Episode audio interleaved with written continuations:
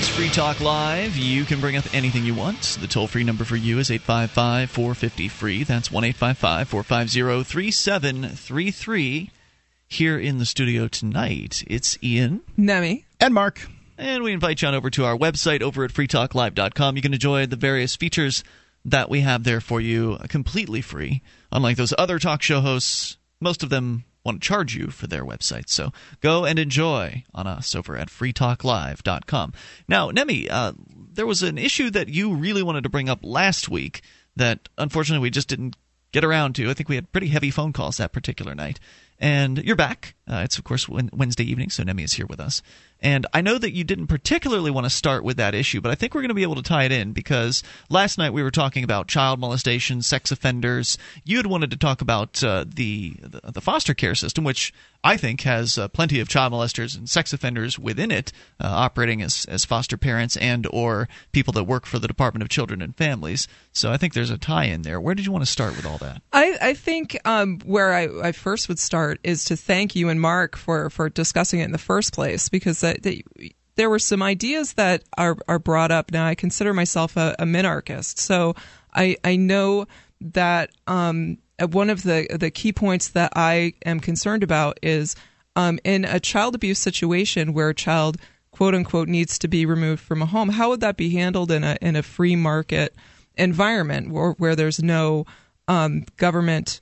Uh, either uh, police or judges or courts in order to protect a child. And and Mark, you had That's said something yeah. that um, that really intrigued me, and this was the follow up that I wanted to make. Was you had, had made the suggestion that people band together and buy the child from the parents who are abusing it, and I think that's interesting.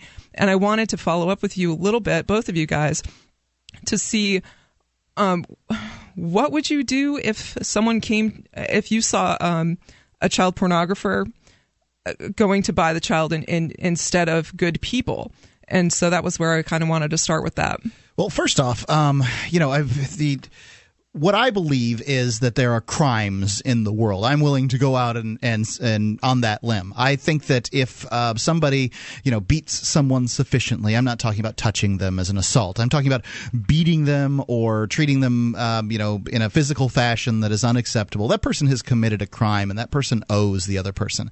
I also think a child pornographer, um, you know, for me, I think they're committing a crime. I don't think it's acceptable to take na- naked and sexually... Well, not naked, but sexually explicit pictures with a child. And yes, well, can we it's make arbitrary. Sure, right. Can we make sure we're all on the same page here? Is nude photos of children, is that child porn? Not always. I, when is it? I, I think the famous quote is, I know it know if I see, see it. it. Absolutely. Because, I, I mean, my, my parents have, have the classic two-year-old with one foot up on the edge of the tub. You know, okay. it Not child it, porn. Not child porn. Okay. But, you know, if, if you see it. You know, there's it's it's innocent versus not innocent, and I, I think thirteen-year-old girl taking a picture of herself with her cell phone naked, not sexting. Is, we can get into that later. Is because that child I, porn? Is that child porn? Is it a child? By law, yes. Well, that, about that, that's the easy way out. My question is, is, is a girl um, uh, that's taking a picture of herself uh, with her cell phone, is she a child pornographer? Is she a child pornographer? I don't think so. What if she sells it? You know, I mean, these are these things happen. These aren't ludicrous, crazy, no, no, uh, out there questions. This I'm, is exactly what I wanted. I'm giving you a chance to think. Absolutely, I appreciate that um, um, because I, I came in and I was I was very passionate about this both last week and this week, and I came in this week and and, and this ties in with the the child molestation. I, I don't think I go so far as Ian as to say, you know, there are. Uh, certainly, there are some child molesters and people who in the in the foster care industry who wish to do harm, or who through no fault or intent of their own really don't meet the best needs of the child. I certainly have my own beef with the, the Child Protective Services system as it is, but my I, I would not go so far as you have, Ian, and said, you know, that there are a lot of them. I didn't say there were a lot. I just don't know. I don't know how many there are. I've right. seen enough stories to creep me out. Yeah, understood. Right. And it, it, like it's really tough to look at the child, uh, the the sort of foster care system out there, and, and say, well, you know, I don't know what I I don't know what kind of to- home this child is being taken from, mm-hmm. and I don't know what kind of home this child's being put in. But I do know that these people um, into which home they're being put are being compensated. And I think that that can be a dangerous situation. It could, uh, you know, cause them to. It can incentivize po- b- bad behavior. Yeah, it absolutely. Absolutely, I, I agree with that. There was a fantastic piece, albeit one-sided, on um, N P R over the past few weeks about um, going into uh, South Dakota Native American homes, taking children, where it's more of a cultural difference of um, people from um, non-reservation society saying and putting their expectations and cultural mores onto this tribe and taking children, whereas you don't have to have money to have a rich life. And I believe that's the main argument of the Native Americans affected in this in this situation. But what the the story was talking about was the financial incentivization, if that's the correct word, mm-hmm. um, of, of foster care. And I do believe that's an issue. But that, again, doesn't get to my main question of what do you do in a situation with no government? Okay. Well, so, I, you know, first off, I, I don't like the term no government because I think that people need, need and demand government for themselves. Um, you know, w- the question is, if you had a state, a top-down hierarchical organization that demands compliance. You mean a monopoly on violence? A monopoly on violence. Um, so I, I think that there will be governments. There'll be all kinds of governments, and people will be able to choose them for themselves.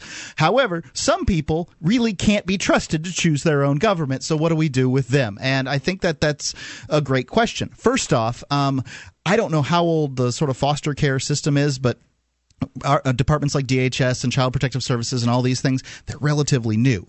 They're three, four, five decades old at their longest, I think. I mean, that's my understanding of it. So what did people do before then? Right. They, cops in certain circumstances would se- would step in. But frankly, p- parents could pretty much do what they wanted with their kids. A century ago, you could do whatever you wanted to with your kid, and there was really nothing anybody would ever do about it. I'm not saying we should return to that. I'm just saying that, look, there's been a lot of bumps on this road, and they certainly haven't got a perfect or even close close to it system. Correct. I would agree with that. And so, I mean, we're we're not starting with utopia, and utopia isn't an option. Well, how do you know that back in the day people didn't rescue kids that were in danger? Oh, I'm sure they did. Oh, I'm so sure they made ins- it sound like they didn't do anything. Well, uh, you're saying people. Uh, we're talking about the government here, the state. Oh, I'm sorry. I thought you said no one did anything. Okay. Well, okay. The state didn't do anything. Maybe I did say no one did anything. Um, the the, the state didn't do anything because they just didn't get involved in that kind of thing.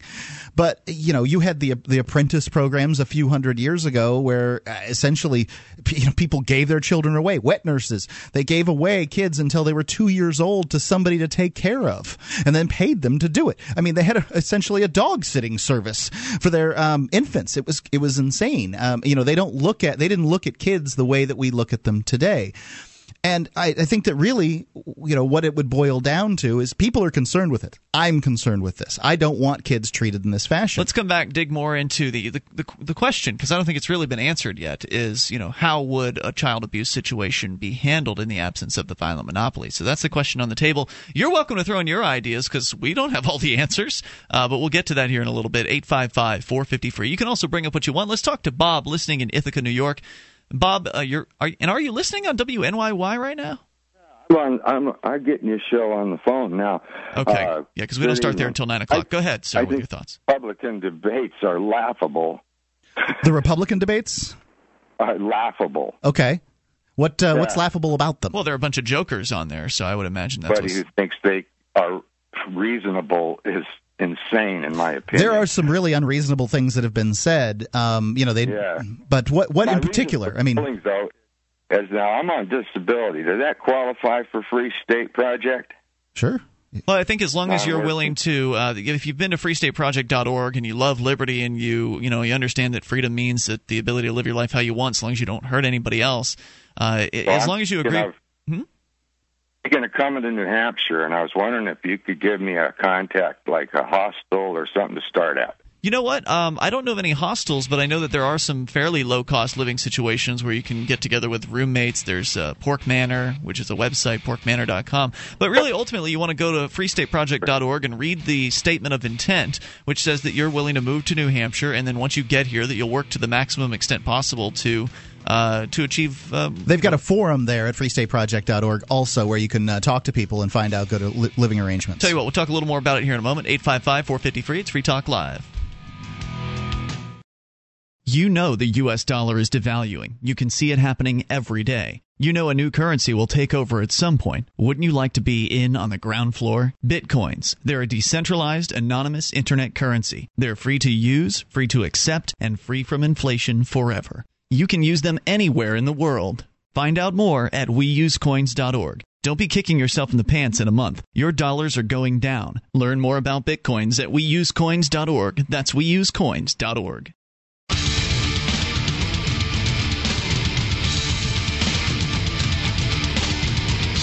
This is Free Talk Live. Bring up anything you want and dial in toll free. one eight five five four five zero free. That's eight five five four five zero three seven three three. You can join us on our website over at free talk live dot com. Listening options are there. We've got live streams available around the clock. Latest episode of Free Talk Live is there for you. You can just go and click and enjoy via both our broadband and dial-up streams. Plus, you can learn about the great radio stations that air the show throughout the week at various different times, our satellite listening options, including X M satellite radio, and our free-to-air channel. In addition to that, the webcam and listen lines that allow you to call in from any phone that can dial long distance and listen that way. So go to listen dot free talk live dot com to get all the details. We've been talking about the Free State Project here because Bob in Ithaca had called in, and he was asking the question, well, since he's on disability, would he qualify for the Free State Project? And Bob, are you still with us? Oh, yeah. So the, the statement of intent uh, when it comes to joining the Free State Project is essentially, and I've tried to pull it up here, but apparently it's not showing it to me. So uh, you can go to free state project dot org, but the statement of intent basically, correct me if I'm wrong on this, Mark, I'm going to try to paraphrase it, is that I'll move to New Hampshire, and once there, I will be active to the maximum extent possible in my life to help achieve a government that that does nothing more than protects life, liberty, and, and property? Yeah, whose maximum role is life, liberty, and property. Yeah, so if you can agree with a statement like that, Bob, then yeah, I think you would qualify. Hey. Wholeheartedly. All right, fantastic. Well, drop on over to free state project dot org and click on the uh, the Join Us button over on the, the left hand, or the link over on the left hand side. There's a discussion forum there. You were talking about housing, uh, cheap housing. You can go into the forum, and that might be a way to uh, to hook up with some other folks. I don't know of any hostels. I don't know of any hostels either. That's not to say they don't exist. I just, you know, I've never looked into that, so I don't know for sure. Right. Okay, so that's the computer or nothing then.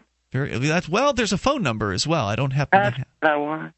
He wants a phone number, Mark. Do you happen to have that handy? The Free State Project telephone number? I, I think I it's on that I think it's on that sheet for the for the Free State Project, which you might have just gotten rid of. I'll tell you what. Um, you, you write me an email at um, Which he, da- he can't because he's oh, shoot.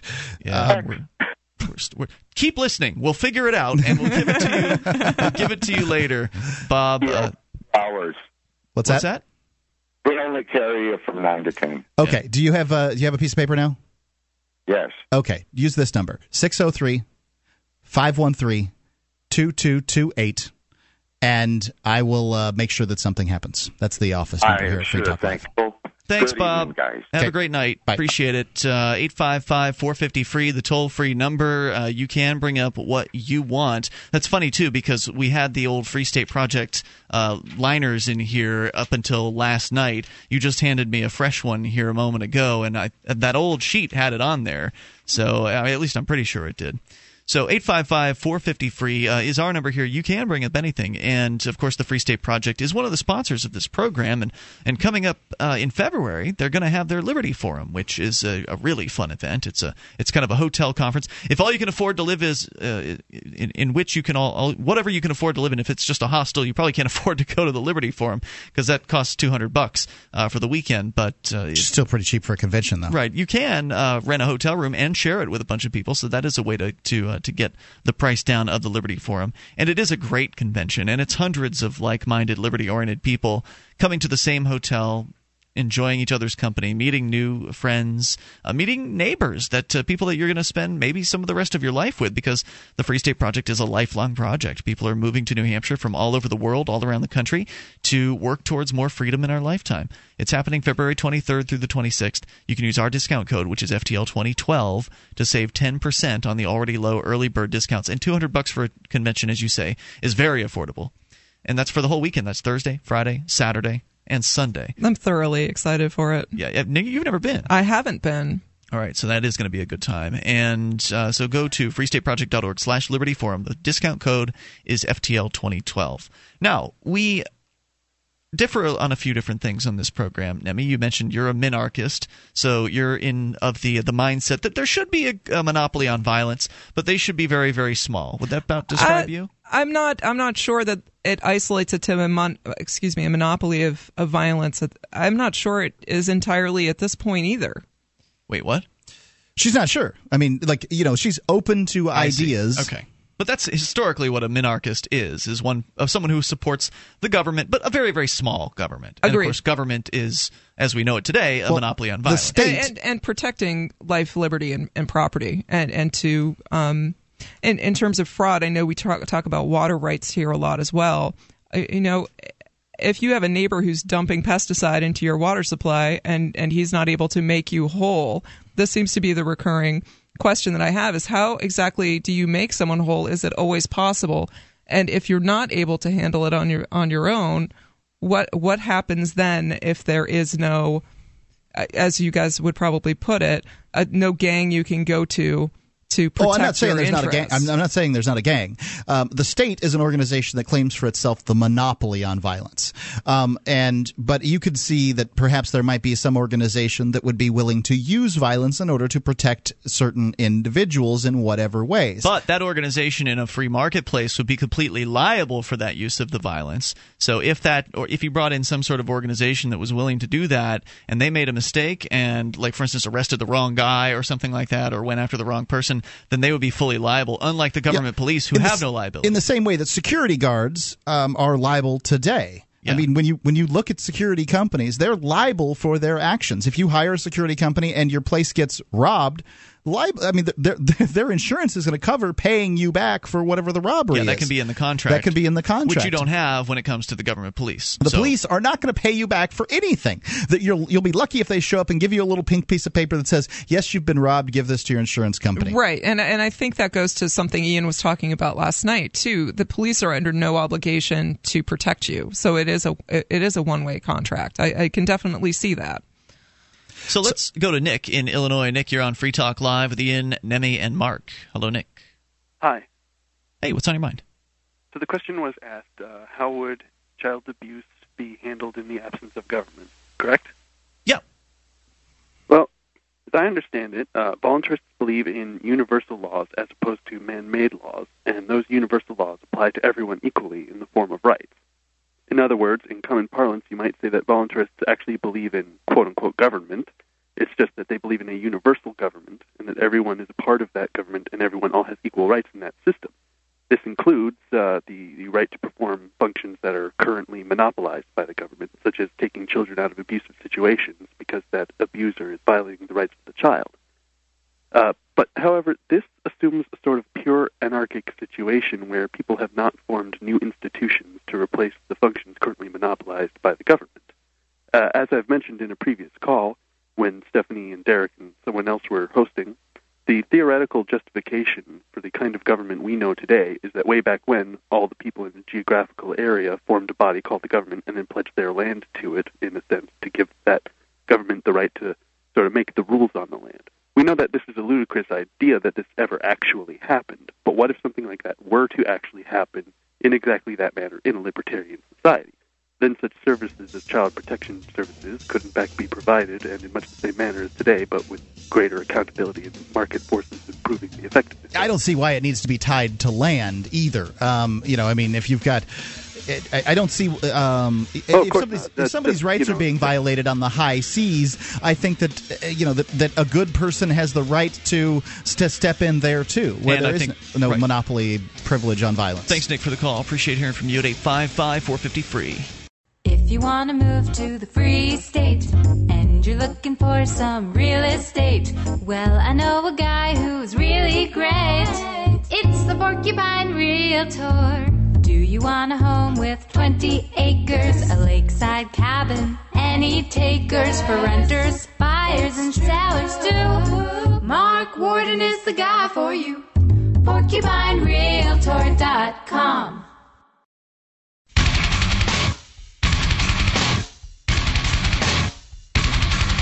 This is Free Talk Live. You can bring up whatever's on your mind. The toll-free number, eight five five, four five zero, free. That's one eight five five, four five zero, three seven three three. Joining you this evening, it's Ian. Nemi. And Mark. And we invite you on over to our website over at free talk live dot com. The Shrine of Female Listeners is there with dozens of ladies who've taken the time to send in their validated photo or video showing that they're listeners of the program. shrine dot free talk live dot com will take you there. That's shrine dot free talk live dot com. Every so often, a technology is created that upends the foundations of society. The wheel, the printing press, the internet. Now, amidst a world sliding into financial chaos, a new technology is emerging that will change the way, could change the way the monetary systems work around the world. It's called Bitcoin. Bitcoin is a private, free market monetary system. It's a currency, a new form of money, and it's not the liability of any bank or issued by any government or tracked by any corporation. We encourage you to learn more about it, for there's much to learn. A good starting place is we use coins dot com. Again, it's we use coins dot com.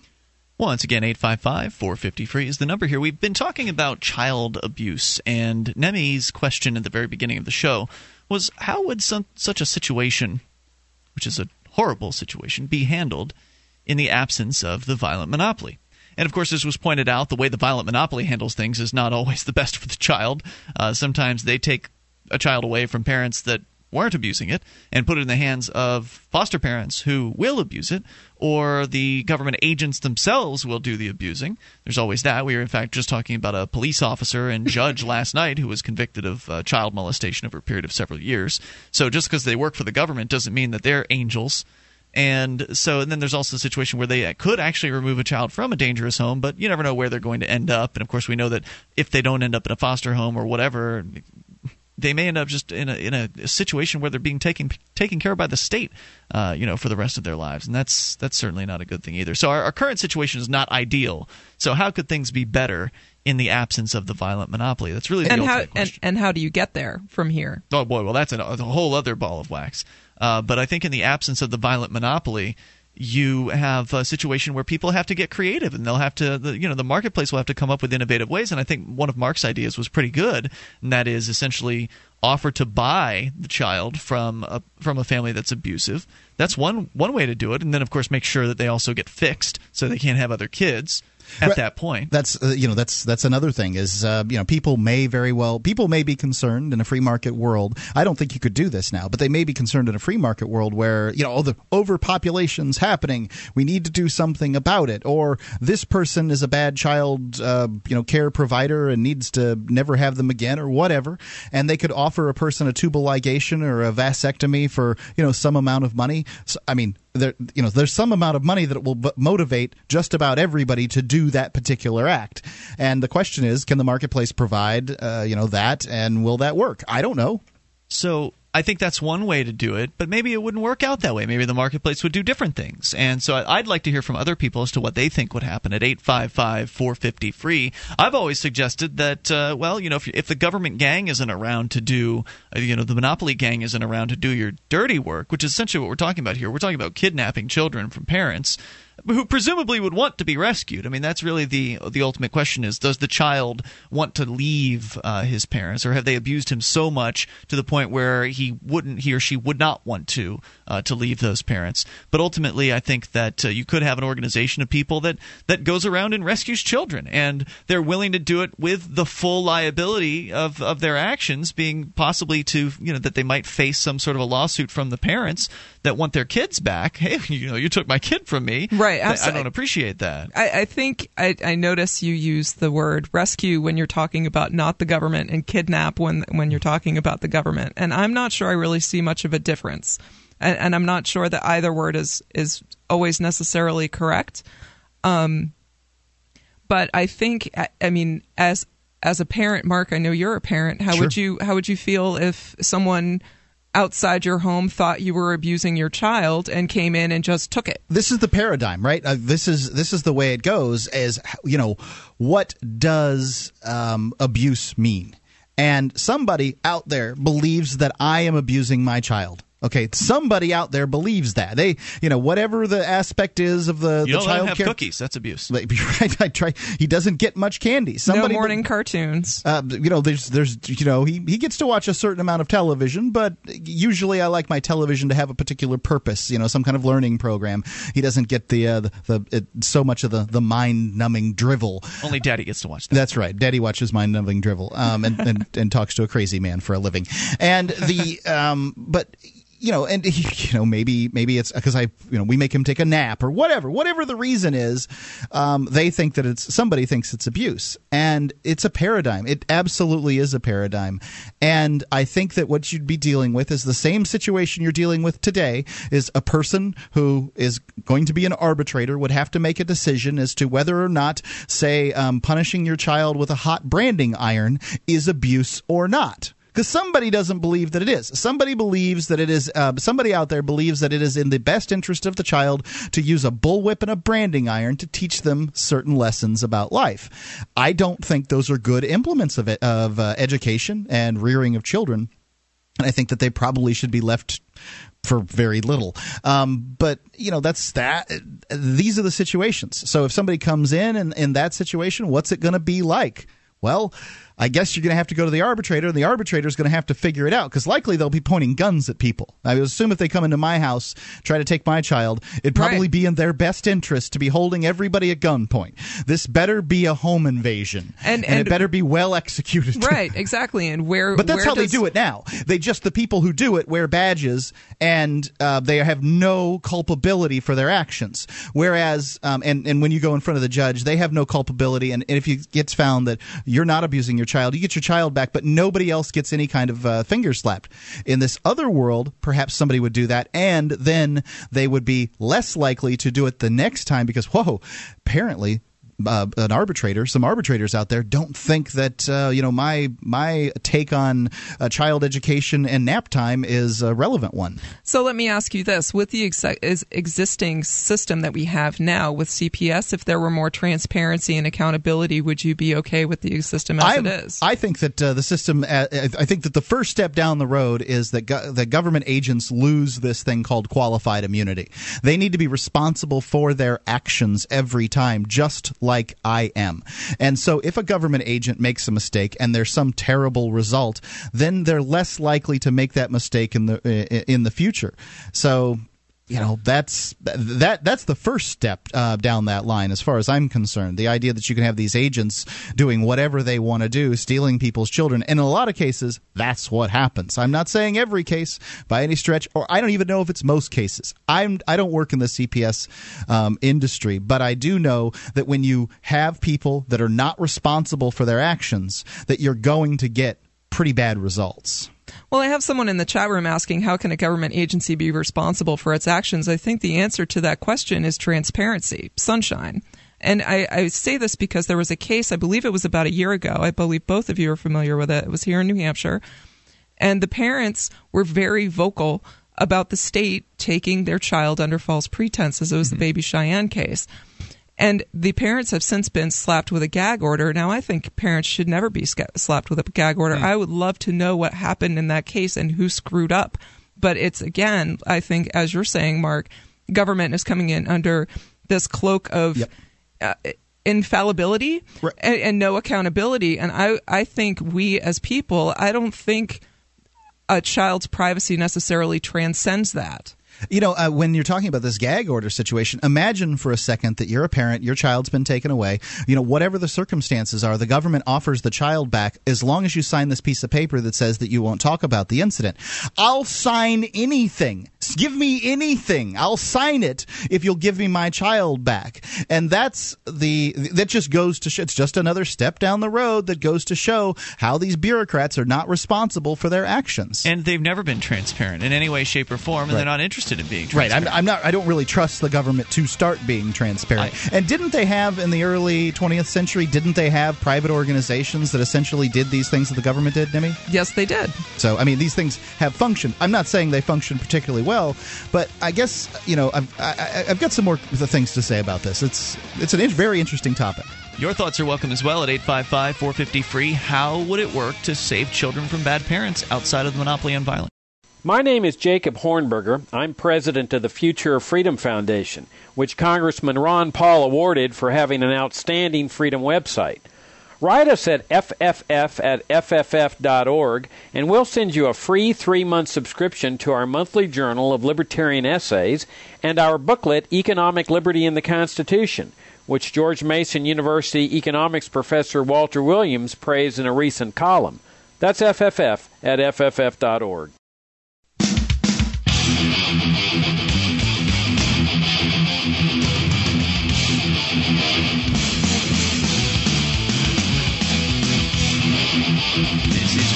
Live. You can ring up what you want. Just dial in toll-free at eight five five, four five zero, F R E E. Or if you've got an idea about how the situation with child abuse might be dealt with in the absence of having a violent monopoly government around to deal with that situation, we'd love to hear your input at eight five five, four five zero, three seven three three. That toll-free number is brought to you by S A C L C A I. And, of course, you can join us on our website over at free talk live dot com. If you like the show and want to help support Free Talk Live, you can shop with us over at shop dot free talk live dot com. There you can enter Amazon. You'll find all manner of stuff over at Amazon. They have, well, almost everything that you're looking for. And uh, when you enter through our links over at shop dot free talk live dot com, Free Talk Live gets a portion of your purchase. So once again, that's shop dot free talk live dot com. If you smoke cigarettes, listen to what I've got to say here for a moment. Um, there are other options for getting your nicotine fix. You don't have to change your life. You can just change your cigarette. Go from a cigarette to an e-cigarette, and it'll deliver nicotine to you in uh, the form of uh, vapor. Um, you know, that's they but you use some food chemicals and uh, some nicotine, mix it all together, and uh, they've got this device, and it'll vaporize it for you, and you can smoke it just about anywhere. And the price is surprisingly, uh, you know, competitive. Much, I think it's cheaper. I, you know, from what I could tell, for sixty-nine dollars, you'll get forty cartomizers. A cartomizer will last you perhaps a day, and you can uh, get a free starter kit. One of the best starter kits, one of the best uh, e-cigarettes in the world is the Vaporsmiths e-cigarette, and you can get it for free by buying forty, uh, forty cartomizers for I think it's sixty-nine ninety-nine, and you'll get free shipping. All this from Vaporsmiths dot com. You won't have any more uh, lingering tobacco smell around you. You'll be able to smoke indoors, um, or vaporize indoors, I should say. And you'll save money. It's a really great option, and you should at least try it. Most people who uh, smoke find themselves switching more and more to the e-cigarette because it's just much more convenient. Vaporsmiths dot com, or you can call eight five five, two, get vapor. Vapor is spelled V A P O R. Uh, eight five five, two, get vapor, Vaporsmiths dot com. We've been talking about child abuse and how things might be handled with abusive parents in the absence of the violent monopoly that uh, we know of as the people calling themselves government. And I had suggested that, well, there's no way for us to really know exactly how it would pan out because the marketplace comes up with innovations. And, you know, people that are in that world, in that the business of uh, rescuing children, they would come up with things that we likely can't even envision here on this program, and creative ways to uh, to help and to, you know, make make that situation as uh, as good as it can possibly get. And I had suggested, Mark, you had suggested maybe they could buy off the parents, buy the kids from the parents. I had suggested that perhaps, you know, folks would just take you know take matters into their own hands and and offer children the the chance to escape from uh, a dangerous situation. Right, and, and that, that that's another aspect is you probably don't have to do this violent home invasion to get a child if you're talking about a child that's above sort of uh, you know age of going to school. They do spend some time away from the parents, and if they have an opportunity where they have a chance to, you know, life life could be different here. I, you know, I mean, you're still you're you're you're in the area of the guy with candy in a in a panel van too. I mean, he's offering an escape um, at the same time. It's just not as uh, as good of a one. And I think that we need to con- uh, you know continue to remind people that they're, just because we're not talking about an organization called the state doesn't mean that we wouldn't be talking about things like cr- crimes. I think there are still crimes, and I think there would still be punishments for crimes. And I think that people would, I think, just think that the punishments in a lot of cases would be a lot better. What about ostracism as well? I mean, what other obviously today we live in the information age where it's fairly easy to have uh, you know, your record of whatever it is you've done in your life kind of follow you around to some extent. Uh, it's in, you know, people in the marketplace have interest in knowing who you are in some cases when they're doing business with you. So what sort of uh, neat innovations might there be in the world of ostracism where if parents are shown to have been abusive and scummy, that they are outed and that there is, you know, like a you know, database of scummy parents out there, and you know, before you rent a house, you get checked through this database, and no, you're a child abuser, so I'm not interested in doing that. Or oh, okay, well, you were a child abuser, but then you went through a program, and now you've you know now you're better, so I'll rent to you. I'm just kind of throwing something out there as far as how ostracism might be a factor in that if people knew that uh, that they were going to be ostracized, maybe they would be more likely to be a little more cautious with how they treat their kids. But on the other hand, maybe in some areas child abuse would be completely acceptable. Maybe a bunch of abusers would move together. Then you've got a real situation on your hands, right, Nemi? Because if, if you've got a community full of child abusers, then who's going to rescue them? Right, exactly. Well, we actually have that today. Uh, they're called the floor, the what are they? F L D S, the Fundamentalist Church of Jesus Christ of Latter-day Saints. Are you familiar with these uh, with these people at all? I am. So you know that they have these uh, kind of compounds, for lack yeah, of a better term, absolutely. that are away from, in a lot of cases, away from the rest of isolated, society. Very yeah, much. very isolated. It's hard to get in and out of these places, and they're they're far away, so the kids have a difficult time escaping. Mm-hmm. For instance, uh, these people have been. Most people would say abusing their kids for decades. And, you know, it's a multi-generational problem where you essentially have a bunch of different people living together in this religious, these religious overtones of, of, of abuse, where it's it's told to the kids that, well, this is God's plan. You know, you're twelve years old now, little uh, Jenny, and you're going to get married off to Joe, this sixty-year-old man, and you're going to do whatever he tells you to. That's and right. uh, if your if your little boy uh, is you know if you're born if if you have a son, then they kind of excommunicate a lot of those guys, and they focus only on the the females. It's a really creepy uh, situation.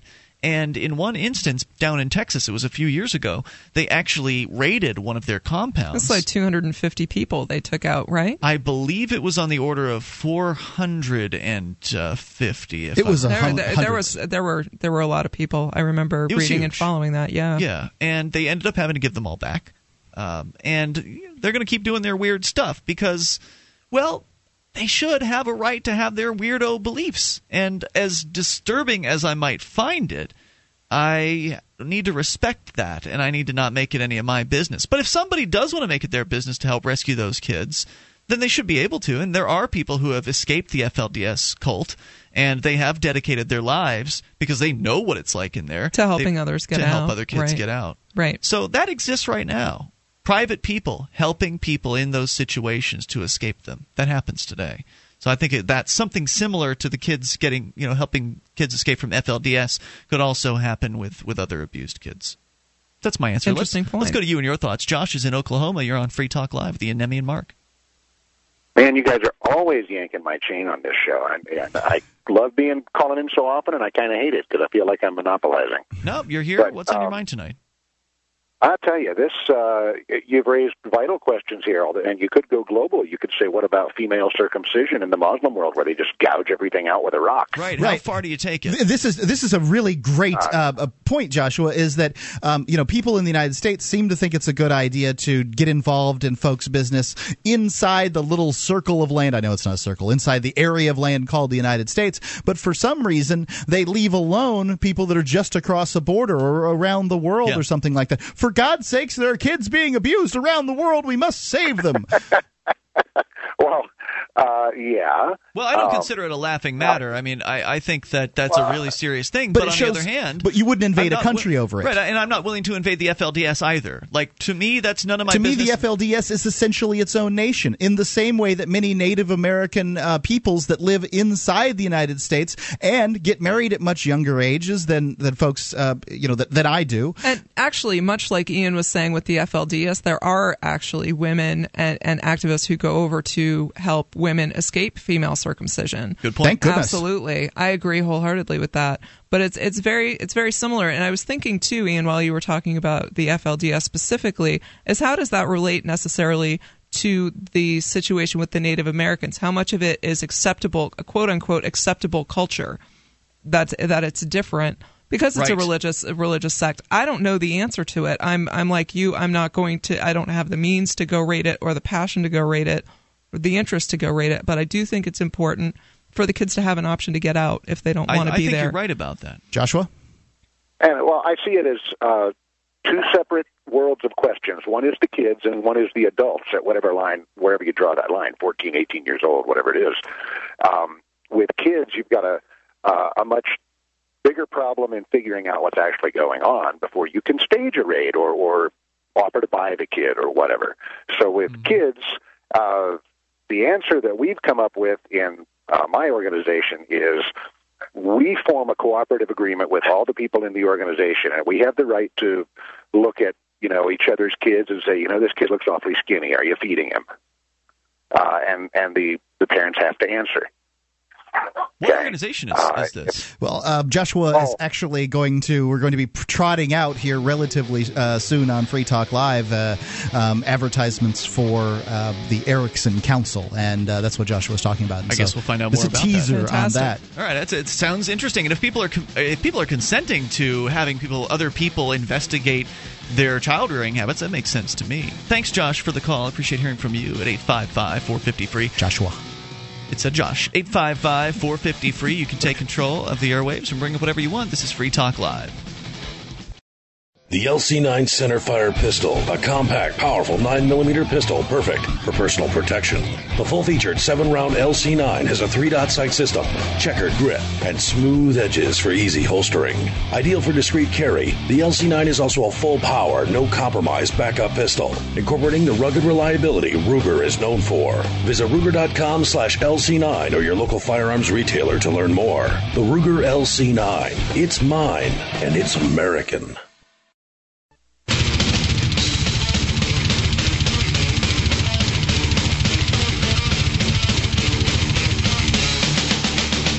This is Free Talk Live. You can dial in, toll free, and bring up anything. We are launching into the second hour of the program. The number for you is eight five five, four five zero, free. That's, once again, toll free, brought to you by S A C L C A I, one eight five five, four five zero, three seven three three. Here tonight with you, it's Ian, Nemi, and Mark. And we invite you over to our website over at free talk live dot com. You can enjoy the features there completely free. Uh, once again, that's free talk live dot com. Uh, so do head on over there. Now, uh, we'll take your calls about anything, eight five five, four five zero, free. We've been talking about child abuse in the free marketplace and how things might be handled, and I think that it's impossible for everyone to predict exactly how things would go, but I bet you it would be better than what we have today, because we'd actually have, well, people uh, with the ability to compete to some extent for the most humane way of rescuing children, or the most effective way, or the most, you know, what is the most pleasing way of uh, of rescuing children from abusive homes, as opposed to what we have today, which is a system wrought with abuse and corruption, and a system that allows child abusers to actually get into positions of power, to where the people that you're trying to rescue them from, or the people that are actually providing the so-called rescue services, may be the people you don't want the kids uh, to be with. And there are plenty of stories about this, where it's a, you know, a D C Y F guy that gets busted for, you know, child making child pornography. There was a story up here in New Hampshire about a school bus driver who was busted uh, with a six-year-old boy from his school bus, uh, forcing him to engage in sex acts on video camera. Sure, where where are people going to be attracted? They're going to be, you know, these folks that are, that do this kind of thing are going to be attracted. They're going to be attracted to positions of power over children, and even more so over adults, because D C Y F has a great deal of power over you and your family. At any point, one of those bureaucrats can decide things aren't going right in that house, and then your life is a living hell for as long as they want it to be.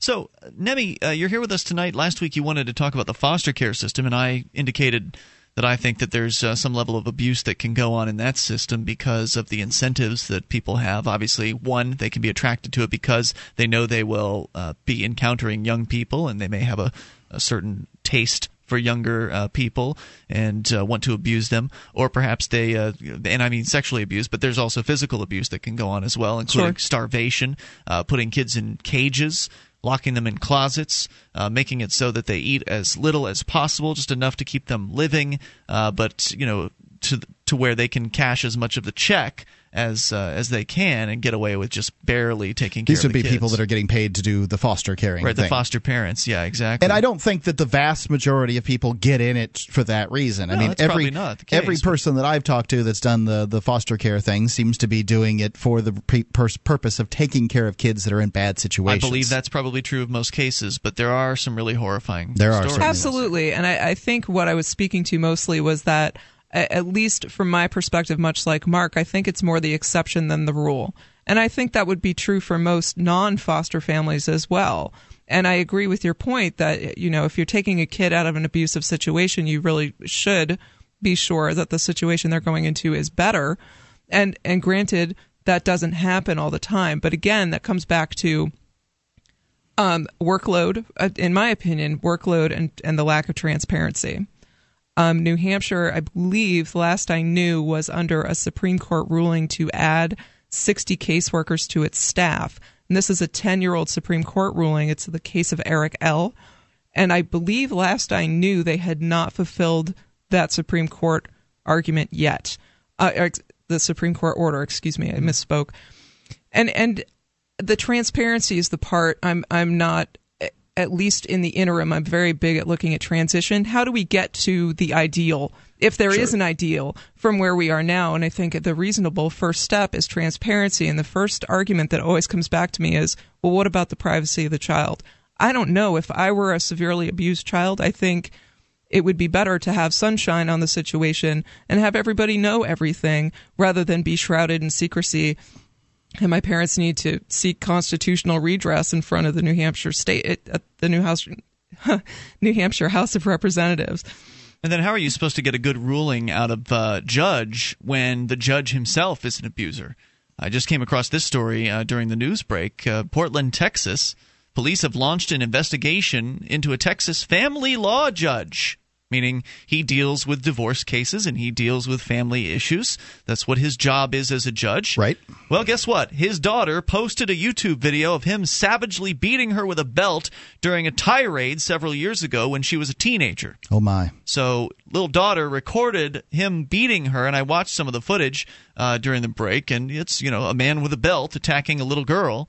Uh, is what it is, and she, I guess she held on to it until just recently. So she got out of his house. She was sixteen at the time the uh, the attack happened, so she, you know, grew up and moved out, and now she's released video of uh, dad beating on her with this belt. Makes you wonder why she decided to re- release it now. You know, I mean, uh, what, what you know, what did he do to cross her recently that she would put this on the on, on the interwebs? Well, maybe, she, or maybe only now is the time that she's safe to do it. Could be.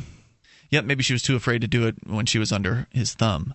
Uh, the nearly eight-minute video, which has been viewed more than six hundred thousand times since it uploaded last week, shows Arkansas County Court at-law Judge William Adams lashing his then sixteen-year-old daughter in the legs more than a dozen times and growing increasingly irate when she bu- when she screams, how dare she, yeah. and refuses to turn over on a bed to be beaten.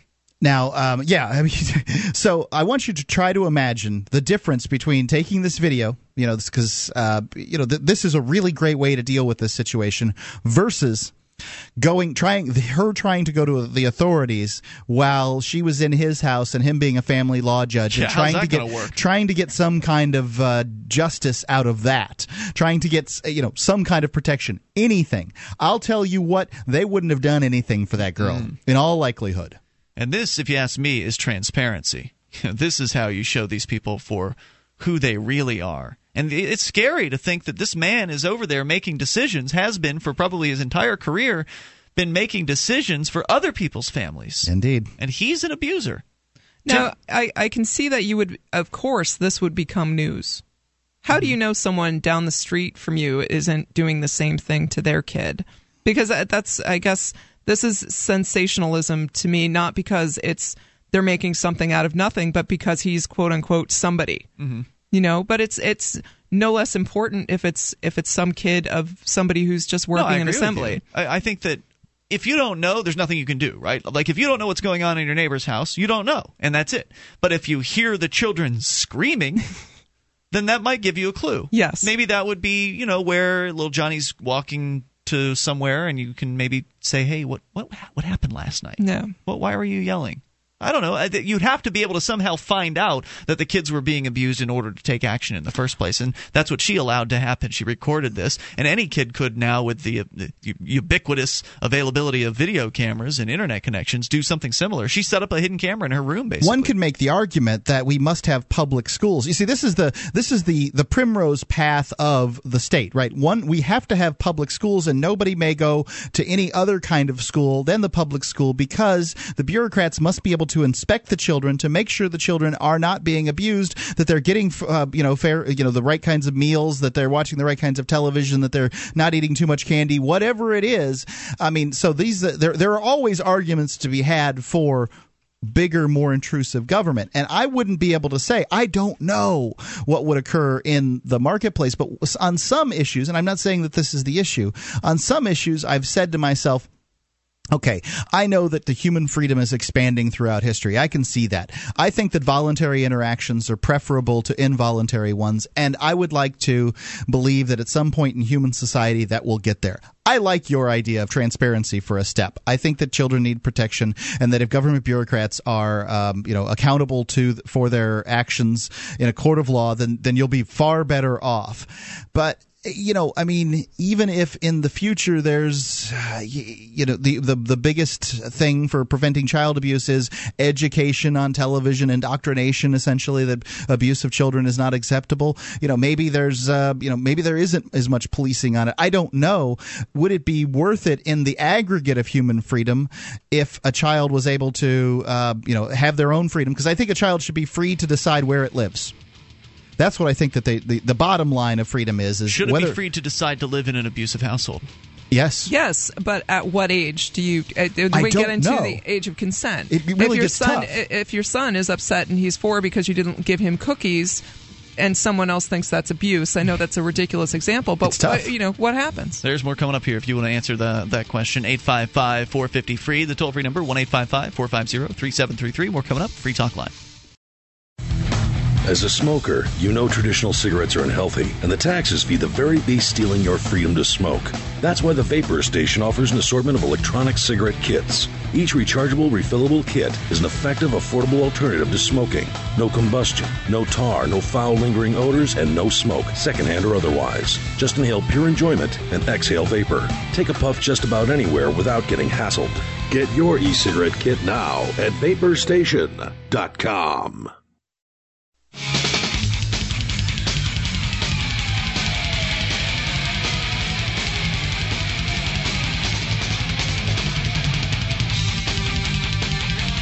The show is Free Talk Live. That means you can call in, talk about whatever you want. The toll-free number is eight five five, four five zero, F R E E. That's one eight five five, four five zero, three seven three three. That number is brought to you by S A C L C A I. S A C L C A I is a company that handles accounts receivable for businesses. If you've got a business, consider them uh, in your time of need.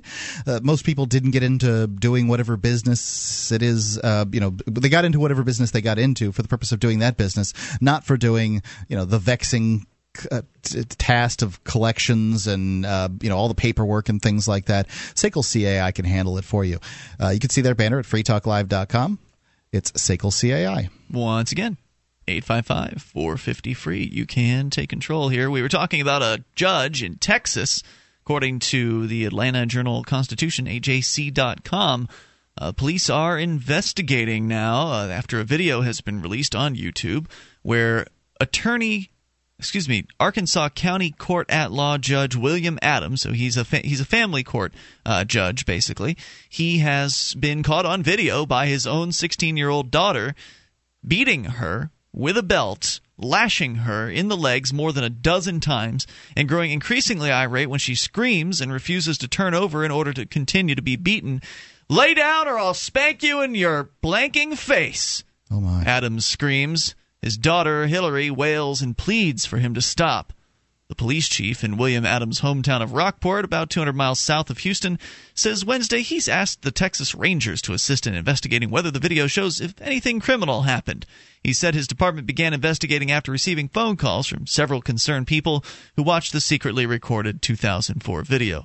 No one answered the door at Adams' home in Rockport on Wednesday, and repeated calls to his office rang unanswered. However, the fifty-one-year-old judge did tell Corpus Christi T V station K Z T V that the video looks worse than it is, and that he doesn't expect to be disciplined or punished because of it. Quote, "In my mind, I haven't done anything wrong other than discipline my child after she was caught stealing. And I did lose my temper, but I've since apologized." So no problem. No problem, right? Well, I think this gets it gets to another gray area. I mean, it's much like the age of consent, as we've kind of been touching on over the course of the evening, is, is what's the difference between spanking and beating? I think spanking is beating, personally. Some do, obviously, some don't. He calls it his, well, the headline calls it beating, he calls it spanking. Is is he is he wrong? I would I would agree with you, Ian, that yes, he's wrong, but there there are some people out there who do use corporal punishment. Is some acceptable, is none acceptable? Well, this comes back to our conversation we, we've been having throughout the evening about child abuse, and how you think that, well, you know, we could have this government monopoly system that we currently have, but it just needs to be more transparent.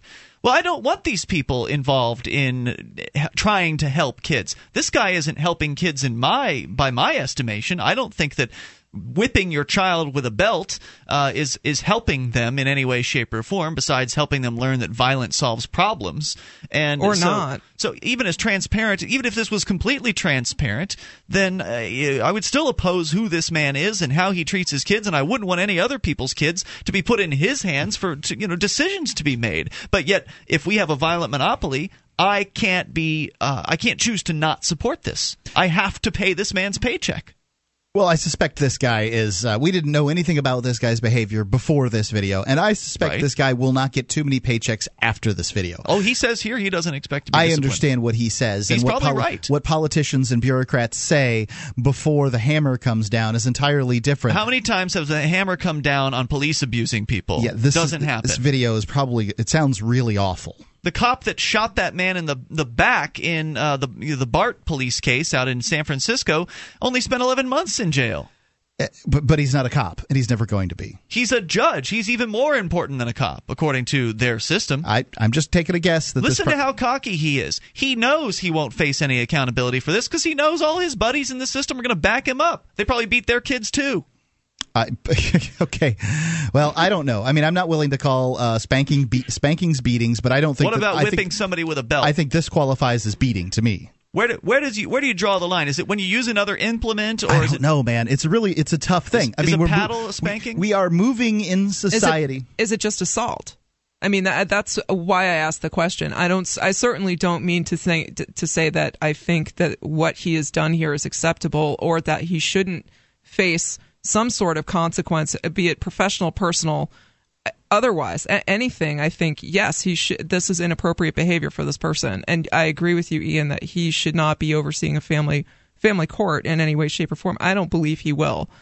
Maybe I'm wrong. So here's another little detail to the story. Hillary, his daughter, uh, the one who recorded the video, she was reached at her mother's home in uh, Texas. She told the A P that her father became irate after she was caught illegally downloading media files she hadn't paid for. That's interesting. So it wasn't like she went to the uh, the clothing store and stole a dress off the rack. He called. He said that she was stealing is why he did this to her, but she's downloading the latest Britney Spears song or something like that, and he caught her doing that and decided that was a you know a reason to beat her with a, a you know a, a belt. Well, might as well just choose because it's Tuesday. You know. Yeah, right. Well, I, I'm not saying that it would have justified it even if she had caught, you know, taken something off a rack at a store. Well, but. you know, his perception is that that is stealing, right? And yeah. um, so, I mean, you know, the question is, I, you know, I mean, I I don't know. Is it an appropriate punishment for, I don't know, is it the first time she was caught doing this? Is it the, you know, has she been done, has she done this ten times? And uh, he said he's just run out of options. He doesn't know what to do. You know, it can be very, very, very frustrating. Frustrating as a parent, um, you know, trying to deal with these situations. I can tell you that my wife, Laura, got extraordinarily frustrated with my son, Jack, today. He threw his peas all over the place. I mean, on, you know, mushed peas onto the couch, mm. uh, threw them all over the place. He was uh, he was hitting Bad. the dog with something. He peed his pants. He knows better than this. I mean, he, he you know, he it just it was it was disastrous. Should have given him a, a cookie. She needed a break. And, and you know, to some extent, it's a little tyrant who wants to to get what he wants. And You know, I don't know what the solutions are, but I can totally you. see parents paddling kids. Anybody who has a three-year-old has probably thought of this behavior. Oh, we haven't done it. that. That's not our that's not our solution to the good problem. Good for you, man, for coming up with more creative ways to to solve these problems, because there are plenty of parents who have the same frustrating issues and they choose not to use violence to solve it. But let's get into a little bit more from uh, from the video here. Uh, what this man said, caught on tape. Uh, caught on video here, according to the A J C, A J C dot com. The young lady said she feels some regret over posting the video because she said she doesn't want to see her father punished, but she hopes it will spur him to seek help. She said he's she doesn't want to see him punished, but she wants what? She's supposed to. He's supposed to be a judge who exercises fit judgment. Uh, according to the uh, the story here in the video, Adams is apparently unaware the camera's on when he enters the room. I bet he is. Turns off the light and tries forcing his daughter onto the bed to be beaten. Go get the belt. The big one. I'm going to spank her now, he's heard saying in the clip's opening seconds. And I believe he's saying that to his wife. A few minutes into the video, a woman appears and barks at the girl to turn over like a sixteen-year-old and take it. Like a grown woman. Just sick, man. It's bizarre. Just sick. For about a minute, the ordeal appears to have ended after both adults leave the room and shut the door, but the judge then storms back into the room, and the beating resumes. eight five five, four five zero, F R E E is the toll-free number here. You can bring up what you want. Take control of the airwaves. There's more to talk about here tonight. Mark, you've got a T S A story, do you not? I do. We'll uh, get to that here in a moment. One woman was arrested just for, well, bringing up an old document, an ancient old document, during her T S A experience. This Your Family Today tip is brought to you by Stouffer's, helping bring your family together with wholesome dinner options, even on the busiest of nights. Find dinner table ideas to bring your family together at lets fix dinner dot com. To get kids involved in dinnertime conversation, ask specific questions, not broad ones. Instead of what happened today at school, try what was the best thing that happened today. The more specific you are, the more they'll have to say. For more tips like these, visit us at parenthood dot com slash your family today.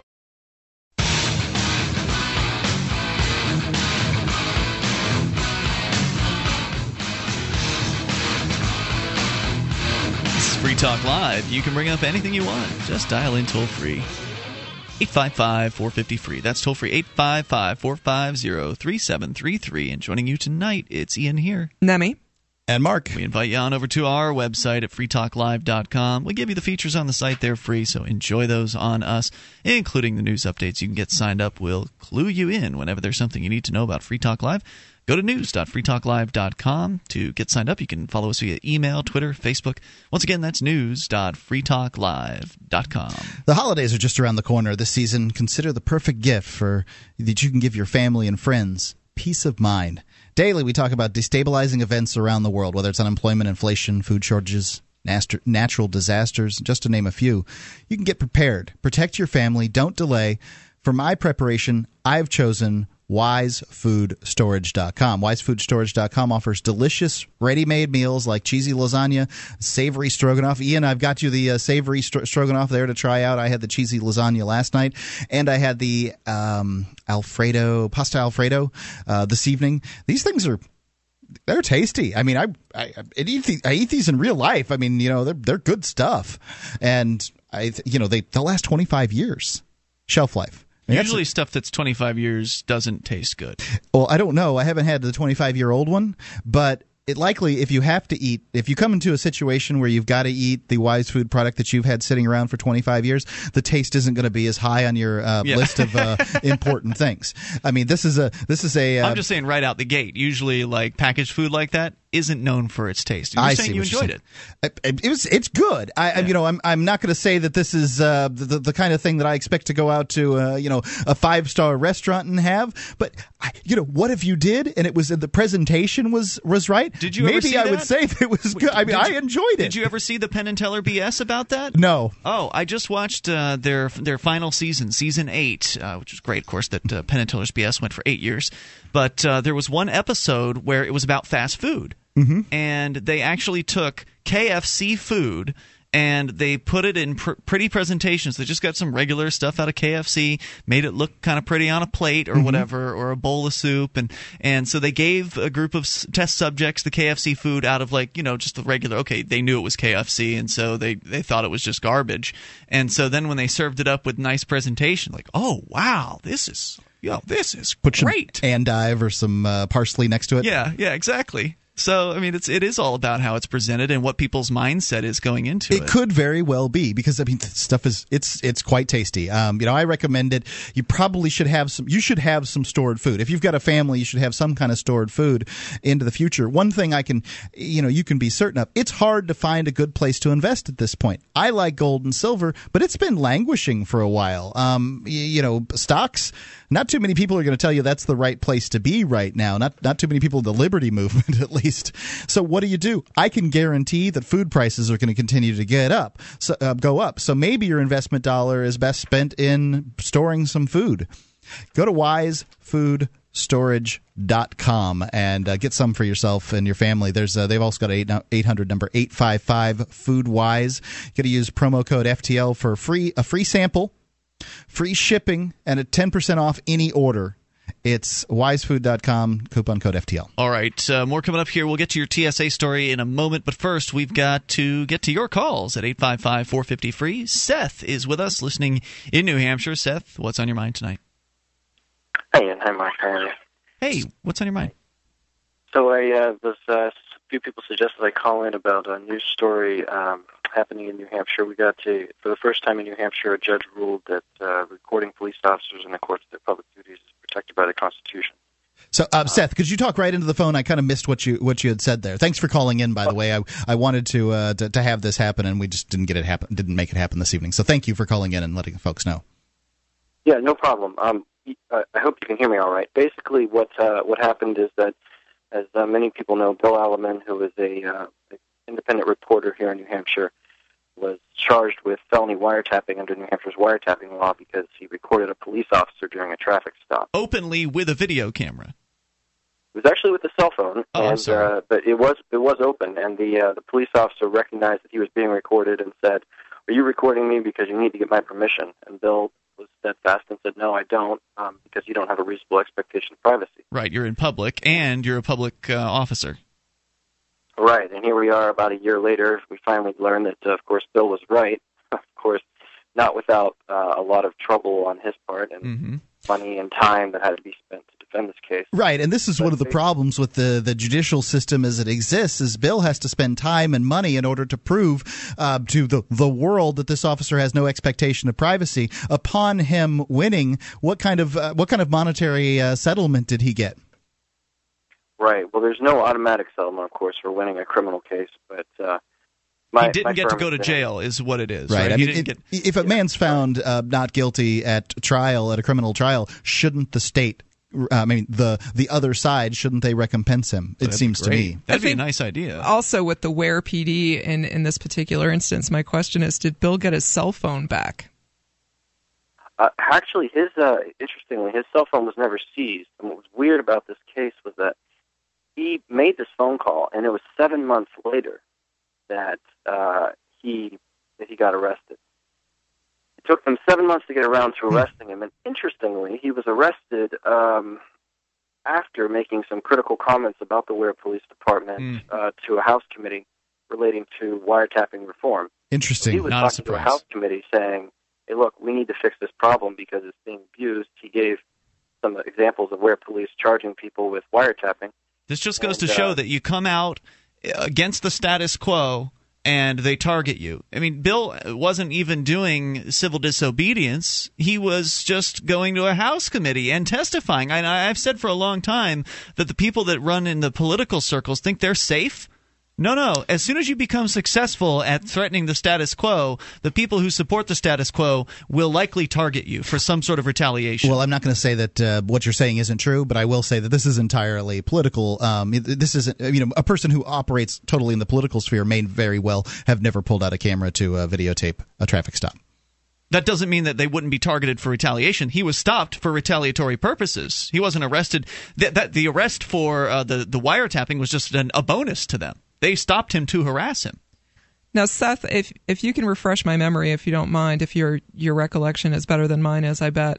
Um, this happened um, after there were two folks arrested for doing the same thing, correct? Except they were videotaping; they weren't on the phone. Yes, yeah. This um, this is the third case in about eighteen months that Weare has had um, for charging people for videotaping. The first one was Carla Garrick, who was a client of mine. Um, they dro- they dropped her charges before her probable cause hearing. The other was William Rodriguez, who was charged, and also his charges were also dropped. So and, this is uh, the Seth, so I can ask you, did they get their cameras back? We've talked about this uh, on the show before. Uh, Carla, it took me fourteen months to get her camera back.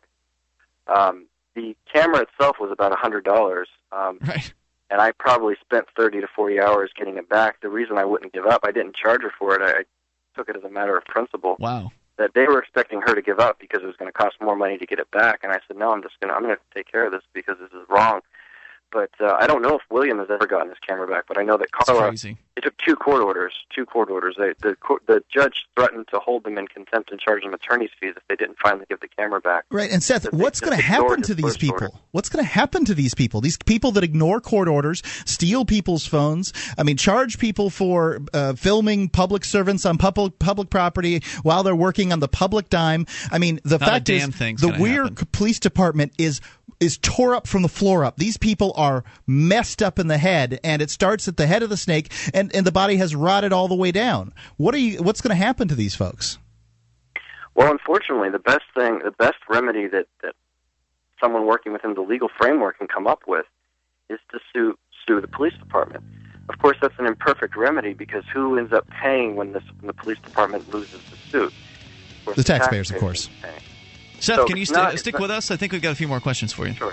All right. Seth sure. is, by the way, an attorney, in case you hadn't figured that part out, uh, up here in New Hampshire. And he's actually a Free State Project uh, participant as well. So he moved here to assist us, assist us all in uh, becoming more free. eight five five, four five zero, free. You can take control. More coming up. Your calls as well. Free Talk Live.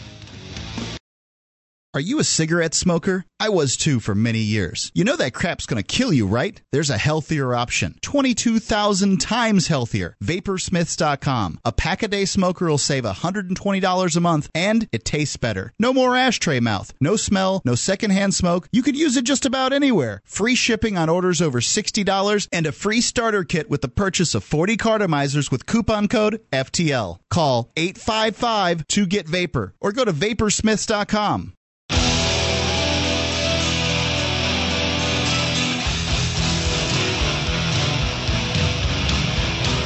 This is Free Talk Live. You can bring up what you want. The toll-free number for you, eight five five, four five zero, free. That's one eight five five, four five zero, three seven three three tonight. It's Ian here.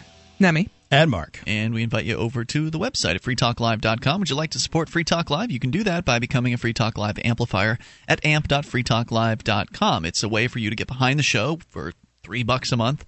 We'll take that money and reinvest it into Free Talk Live, get on more radio stations around the country, bring more internet listeners on board as well, and expose new people to the ideas of freedom. So head on over to amp dot free talk live dot com. You'll learn about the perks you get access to, like the A M P-only phone lines, A M P-only forum, podcast, and more.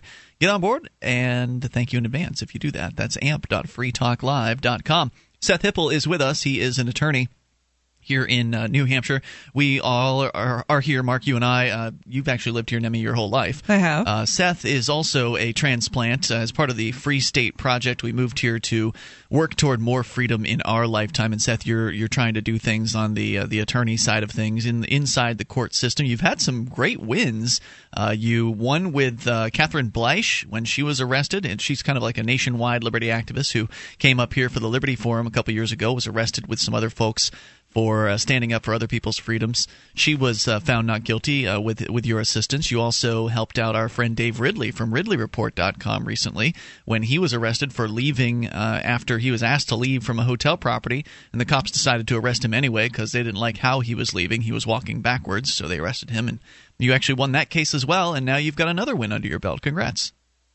Yeah, and the, the great the thing that I'm very happy about with this case is that the with the wiretapping issue, which is important to me because I feel like if uh, best, the best thing that people can do regarding abuse of power is to get it on tape. You know, the, the, to me, that's the best thing that you can do. And when people, when the government attacks the ability to record what they're doing, I think that's very important. So the problem that I've had is that every time we someone gets charged with this and we want to get a court saying, no, you can't arrest people for recording police in public, the, uh, the prosecutor just drops the charges. Mm-hmm. So there's never a court case.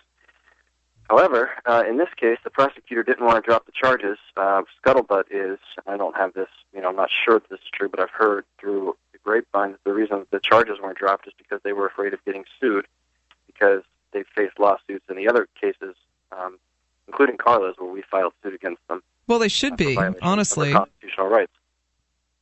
Well, okay, hold on. Here's my question. So you've you've gotten a gentleman here who's been found, you know, he's been found, or the case has been kicked out, right, by the judge, and the judge wrote that this was completely inappropriate for the prosecution to even bother with this because he should have been able to record this cop while the cop was on duty. Is that pretty much the case? The judge ruled um, that it's protected by the First Amendment to record police officers in the course of their public duties. The now, first is this such ruling in New Hampshire? Sorry, sorry to cut you off there, Seth. Um, Does oh. this apply to both video and audio, or simply audio? Yes, that's actually one of the things the prosecutor argued was that, well, maybe videotaping is protected by the First Amendment, but audio recording is not, and the court made it clear that no, both video and audio recording are protected.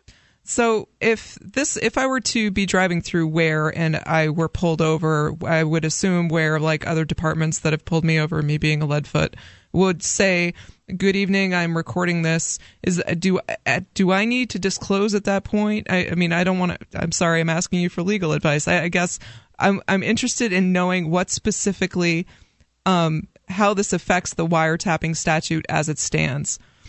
Sure. The- The wiretapping statute says that you're supposed to get anybody's permission who's being recorded, but uh, my argument has been that the uh, this does not apply to police officers in public because they are not covered because they're public officials. Well, isn't there some sort of expectation of privacy that someone has to have in order to be given that notice?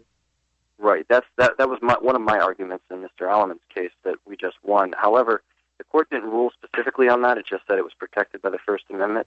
So to be safe, on the safest side, if you inform them you're recording, you'll, you should be fine. Now, I, th- I think that's generally the safe way to approach things, whether you're yeah. in New Hampshire, you're anywhere, I think, to inform the people that any whoever it is you're recording, that they're, they are being recorded. But nonetheless, one should probably look into wiretapping in the different states in which they, uh, you know, the, the political boundaries in which they live, because some places are still pretty crazy. Like even if you were to note, give somebody notice uh, in in Illinois, they might still arrest you and charge you with a felony. So absolutely, or more than one. Yeah. So, yep. Seth, thank you very much. I, this is really exciting news for me. I've been watching watching these cases as for the last two years, it feels like, at least. Well, and I'm glad to hear that there's some sort of a countersuit in this particular measure, because my concern with a lot of these court cases is that they don't do anything. Like, for instance, there was the big decision uh, like a month ago by this, what was it, the Circuit Court of Appeals, uh, Mark, in uh, Massachusetts? Yep. The Glik decision. Seth which, let us know about that. He, we, I interviewed him on that subject, too. Right. So they said, well, you know, yeah, you can record these government bureaucrats. It's your right to do that. But it doesn't seem to do anything because we've got uh, these court cases, these courts here in Keene, New Hampshire, and actually all across the state now that have said there's an administrative judge that has come down with an order saying, yeah, you can't record anywhere in our courthouses. So, I mean, right. And you just, they don't just, the they just don't about- care what these other courts say. Yeah, that's the thing about about uh, legal jurisprudence is that it's very each each case has a very small impact. They kind of they intersect, but you're not going to see one case that's going to solve all you know all these questions. And because the Glik decision had to do with police officers in a public place, you know that doesn't necessarily apply to a courthouse. Um, well, for recording the courthouse non, in this particular case. Just to clarify something. For those that don't know, the courthouse, one of the courthouses here, actually has the sheriff's department encased within it. So you can't go down and interact with the sheriffs and put them on video. They've got their own video cameras, of course, and that's fine and dandy. But uh, you're not allowed to do that because of some man in a robe who's decided that, well, this shall not happen on our courthouse grounds. Screw the First Amendment. Screw the freedom of the press. Uh, screw all the, the Glik decision and all these other decisions that have been made. I'm going to do what I want, and if you don't like it, well, tough. Because then if you don't like it, you get to hire another attorney for several thousand dollars because, you know, I've talked to some attorneys and it's not cheap uh, to go through this, this, you know, process of maybe getting an injunction or something like that. And the average person can't afford that, so they just get oppressed.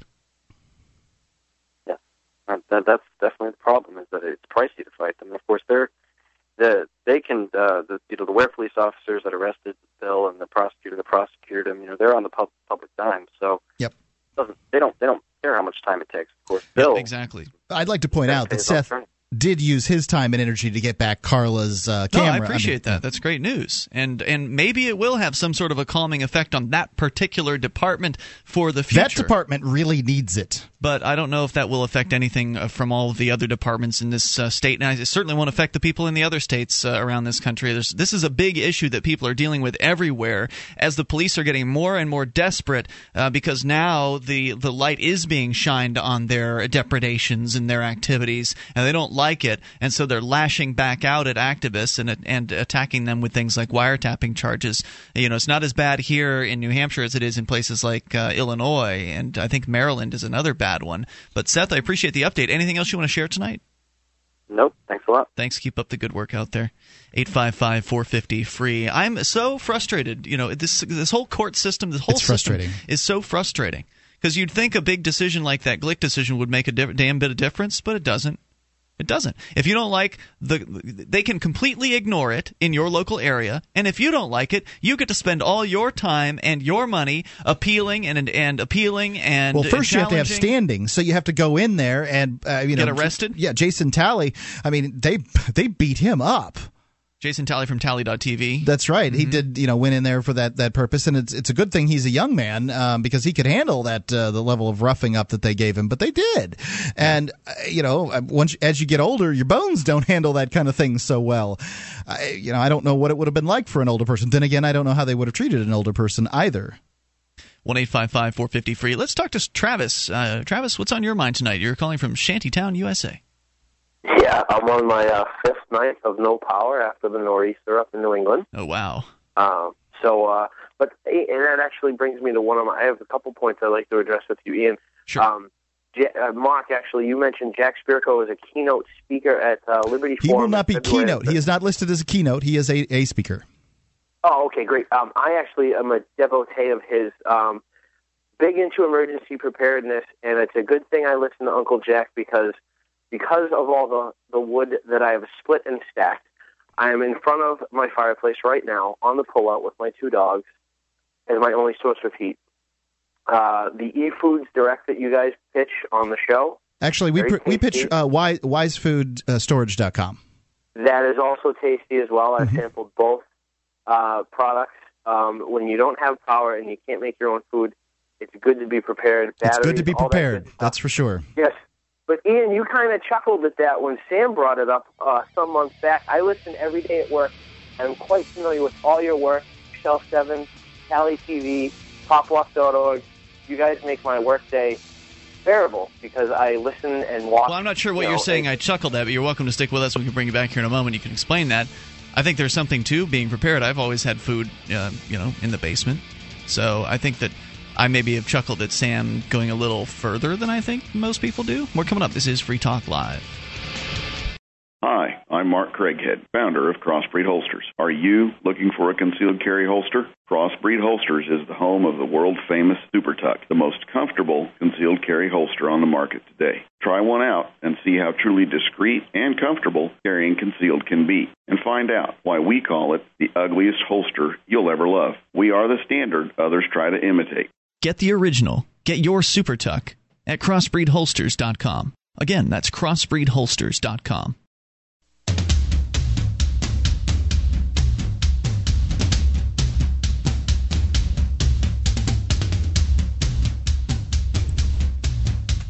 This is Free Talk Live. We're launching into the third hour of the program. We invite you to take control of the airwaves and bring up anything you want at eight five five, four five zero, F R E E. That's one eight five five, four five zero, three seven three three. Here tonight with you, it's Ian. Nemi. And Mark. And we invite you on over to our website over at free talk live dot com, giving you the features there for free, unlike those other talk show hosts who want to charge you for their sites.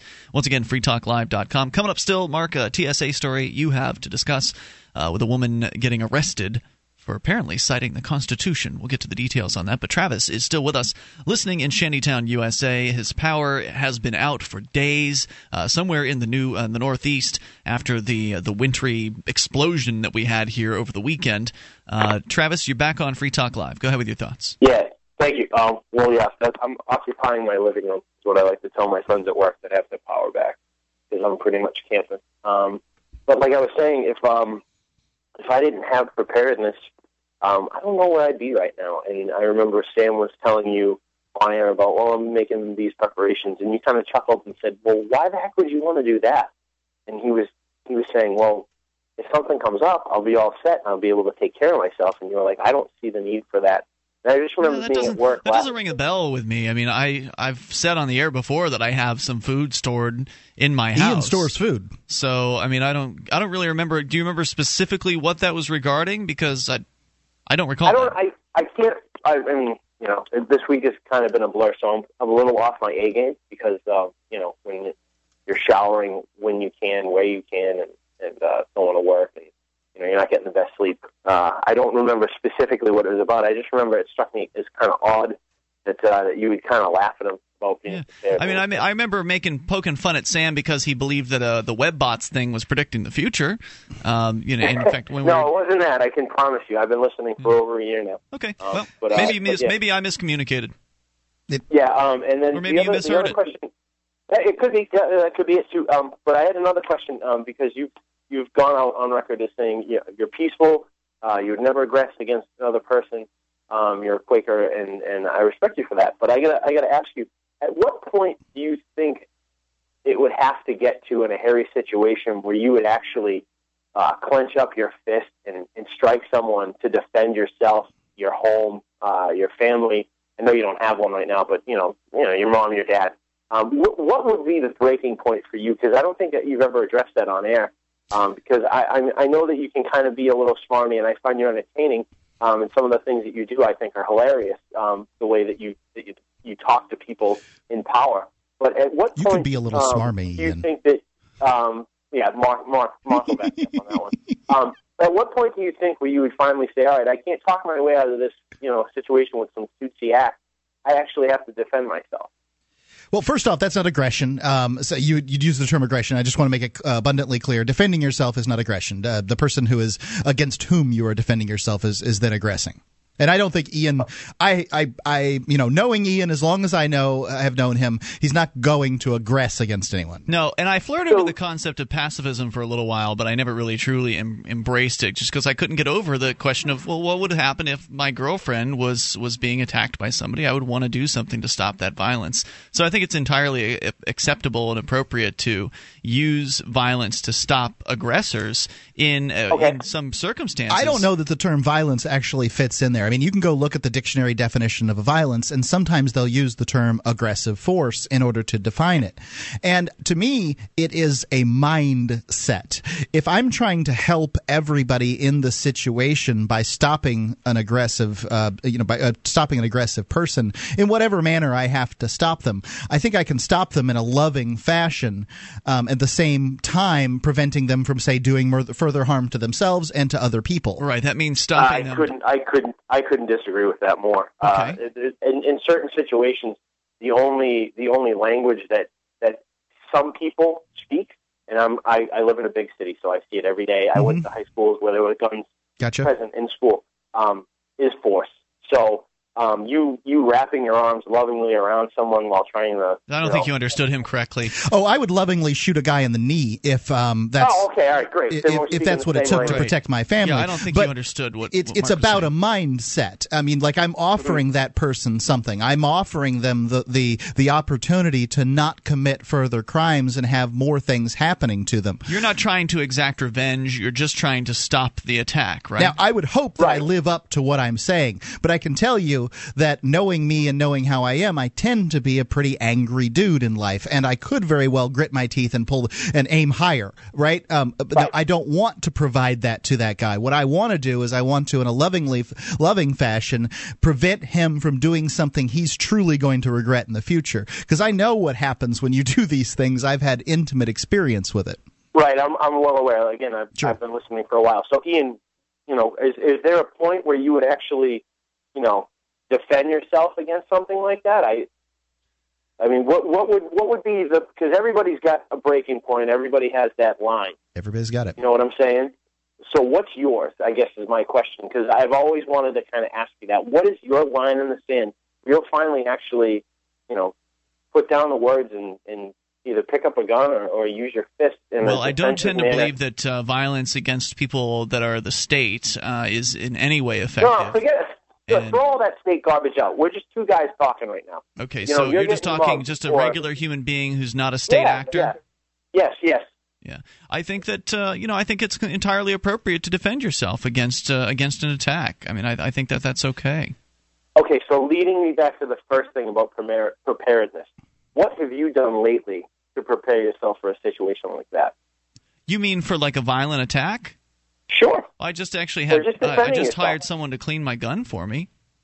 No, that's not what I'm talking about. What have you done for yourself to, to get ready in case something. You mean like, like take that like take jiu-jitsu classes? I've done that in the past well, as well.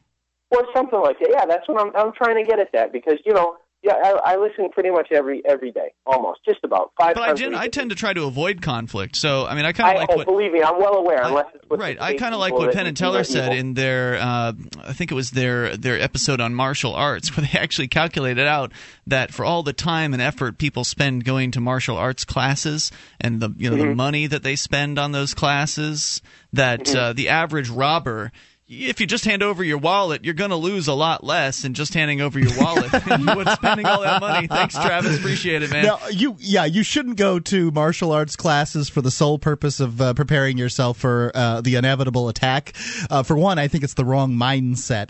But secondly, there's so many more things you get out of a martial arts class well, than that. Discipline and all that, there's, supposedly. But exercise and... Well, of know. course, it was also pointed out that the average martial arts student injures themselves four times per year. So if you want to prevent injury, going to martial arts class isn't a good way to do that either. I did that once too. That would that would be my experience. I, I have several friends who have taken martial arts, and they have usually done something to themselves to hurt themselves. Yeah. And, but I think Travis raises a good question, and just generally speaking, I think if if you are, if I'm understanding him correctly, is how much time do you put into preparing or being prepared for the worst case scenario? Because I think we can all agree. I try all not to put much time into that, because I don't like to. It's about for me. It's about that mindset. I don't like to consider that the worst case scenario would happen. I think being prepared to some extent is reasonable, but I think there's a certain point at which you go overboard into like preparation madness. Right. Now, I don't know where that line is, and I think that line's probably different for everybody. I think it's subjective, I, absolutely, if for, for your own personal situation, because I'm sure you as a guy... Uh, you're bigger than I am. You're probably. Am I? I, I think you are. Um, you might not be, but as a as a guy, I think you would probably have a different perspective on self protection in situations that could be potentially dangerous than say I would as a as a female walking down a dark street at night. You know, just to go to that worst case scenario place. You know, so your idea of preparedness may be much different than mine. Another point they made on the Penn and Teller episode about self-defense is that when you're teaching kids these things, like a lot of kids go to self, you know, self-defense classes. It's real popular. When you teach kids these things, that it, again, the mindset comes into that they're more willing to fight rather than flee. And because of that, maybe they will hurt their opponent, who might have been the aggressor, but that won't stop the police from coming along and charging you or your or your kid or whatever with some criminal act. So in some cases, you know, in an ideal world, the defensive pers- party in a fight would never get charged with anything. But we've seen so many cases where somebody defends Insanity. themselves. Insanity, yeah, absolutely. And they get a, they get arrested for some, you know, manslaughter or something like that. Well, I would hope that uh, I would hope it didn't come down to that, but it, it certainly it happens. eight five five, four five zero, free. That's the toll-free number. So one eight five five, four five zero, three seven three three. You can take control of the airwaves, bring up whatever you want. And you're most, li- most likely to be aggressed against by agents of the state anyway. It's Free Talk Live. The successes are piling up and proving the Free State Project is a real movement and no longer just a great idea. When you're planning your move to New Hampshire, consider Keene. Keene is famous for its civil disobedience and non-cooperation, and there's plenty of political opportunity as well. Though it's more than just activism, with regular social events each week. See what's happening at free keene dot com and get connected with video, audio, one of the busiest Liberty Forums in New Hampshire, and more at free keene dot com. That's free keene dot com.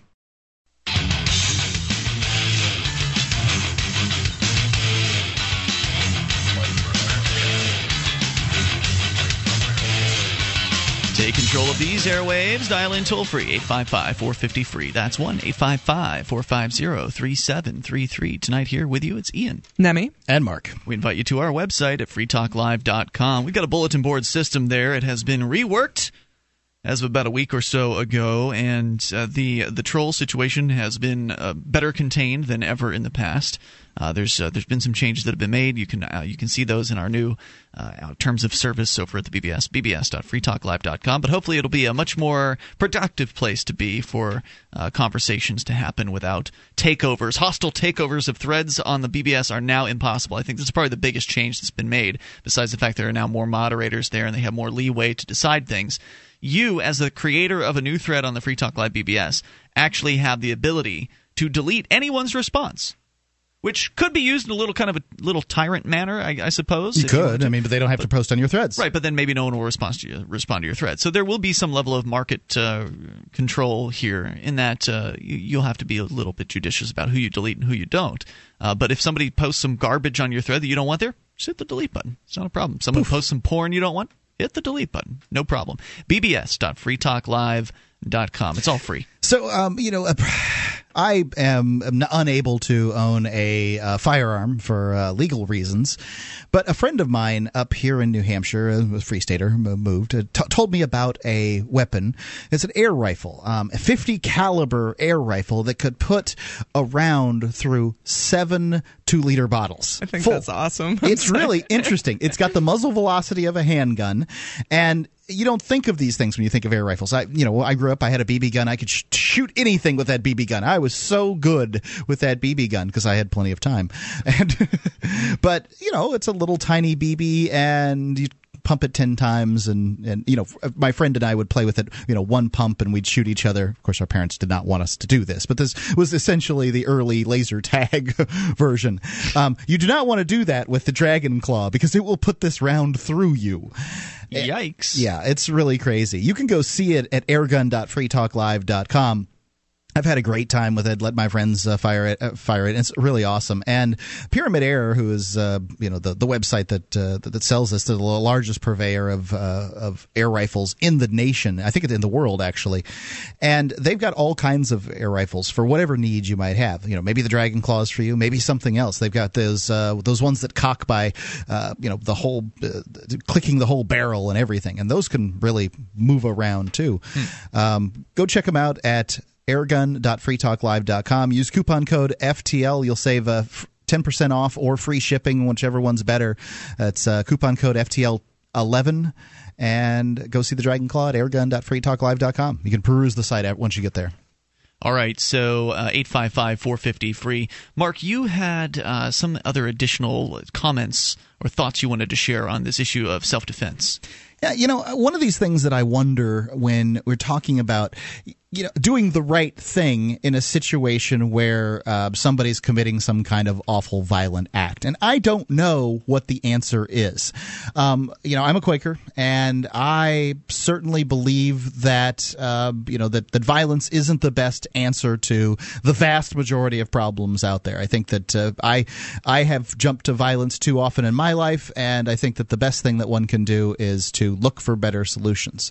However, one when one says that one's a pacifist, uh, you know, everybody always brings up this idea. Well, what if you know? You, you say that? I don't. I don't okay. generally use the term because I think it's. I say I'm a Quaker, and often that will means to people that I'm. I am a pacifist. I'm not entirely sure what pacifism means. If I'm a pacifist and a guy with an axe is coming to murder my family, but is all I have to do is close and lock a door to stop him, have I? You know, have, I mean, if, if I'm going to trust in God to protect me, uh, go with God's will, should I not close the door? I don't know about these things, and it, it's, uh, you know, to me, I'm going to close that door. That, you know, there's there's no doubt in my mind that's what I'm going to do. Mm-hmm. And, uh, you know, I was just we were just talking to the caller. What was his name? The one with the power out? Fine question. OK, you forgot. Our new Travis. System. The problem with the new phone system is all. Yeah, I think it was Travis. Travis. But the problem with the new phone system is there's no log of who who called. That much is true. I just thought you might r- recall. And he had said something like, well, what what do you do in this situation and that situation? And I guess, you know, I don't know. What could I, um, you know, the best situation that I affect um, in order to take take care of somebody who say is, who say is intent upon raping my wife? Should I hold them with a gun at bay? Will that work if they step towards me? Do I lovingly shoot them in the uh, knee in order to uh, to stop them, um, pre- prevent them from doing something that they may very well be charged for and have to spend years and years in prison? You know, I mean, is is that the best way to handle it? Or, you know, this guy who maybe he's in the middle of the act, I put put a round through his head in order to protect every single one of the women in the future that he might have uh, proposed to rape. Who knows? And so I find this to be a, I find this to be a very difficult question to answer. I think it's good to think about regardless, and, and all of the firearm training that I've gone through, the, the basic question underlying any self-defense issue is, are you you need to think about it now rather than after after you've gone out and purchased your firearm and you've done your, your training. You you need to think about, are you willing to take a life? If if somebody comes into your house and you think about that worst case scenario, because for some folks the answer may be no, and that's just fine. But in order to make a self-defense plan, you really need to kind of answer the question and look look in your your heart, your soul, into yourself, and, and make a decision on whether you would be willing to take a life in, in that instance, or like Mark, if there are several steps between, as I, I would agree, there I would take as many steps as I would need to to not take a life, but I would in, in my own defense if I needed to. But there are folks out there who won't, and I respect that, and they can prepare themselves accordingly in a different way without necessarily using lethal force. It's hard to imagine anyone doing nothing in a case uh, where, you know, their loved one is being assaulted or raped or, or murdered or, or whatever. I imagine there th- that would be the true pacifist, though, to to not take any sort of violent action. And Russell Canning, uh, who who did propose to be a, a pacifist, said that those things never happened to him. And I think that this is largely true. Likely, I will go through my life without having to deal with this circumstance. Now, I what the circumstance I will have to deal with is threats of violence from the government. Every time you, you know, every April fifteenth is a threat of violence from the government. If you don't fill out that tax return, you know that they could very well come after you and throw you and your in your family in jail, mm-hmm. um, or you know, separate you from your family by throwing you in jail, or whatever it is they want to do. I mean, they the uh, when Property they put the taxes. lights. When they put the lights on for the speeding ticket, you know, whether you agree with it or not, you had better pull over or because else. It's a threat of violence. Uh, property taxes are another. Every time you have a communication with the government, essentially you're being threatened. Yeah. And I know I'm going to have to deal with those folks, and I know the best solution for dealing with those folks is to be calm, take a deep breath. Grab the video camera. Imagine that you love that person. You know, be loving towards that person. Be respectful towards that person. Because these are the things that work, and this is what you know. This is what is going to make your life better. It's well, going to the, edify you. Even though the government people are doing violence, they they have legitimacy, unlike the, the murderer or the rapist, who are private criminals and don't have that same level of uh, renown, I suppose you could say, for their for their actions. So you can't get away with with using violence against uh, against the state, even if it is morally justified, even if they are attacking you, and they, they do that sometimes. Sometimes they'll come right out and attack you, like they did with you know the folks in the in Waco, for instance, or, or Ruby Ridge. It happens. One eight five five four fifty free. The toll free number eight five five four five zero three seven three three. You can take control of the airwaves. None of these uh, questions have easy answers about when to use violence and, and when not. Uh, more on the way. You can share your thoughts. It's Free Talk Live. Free Talk Live amplifiers get access to higher quality archives free of commercial breaks and other perks. Join A M P for just three dollars per month at amp dot free talk live dot com.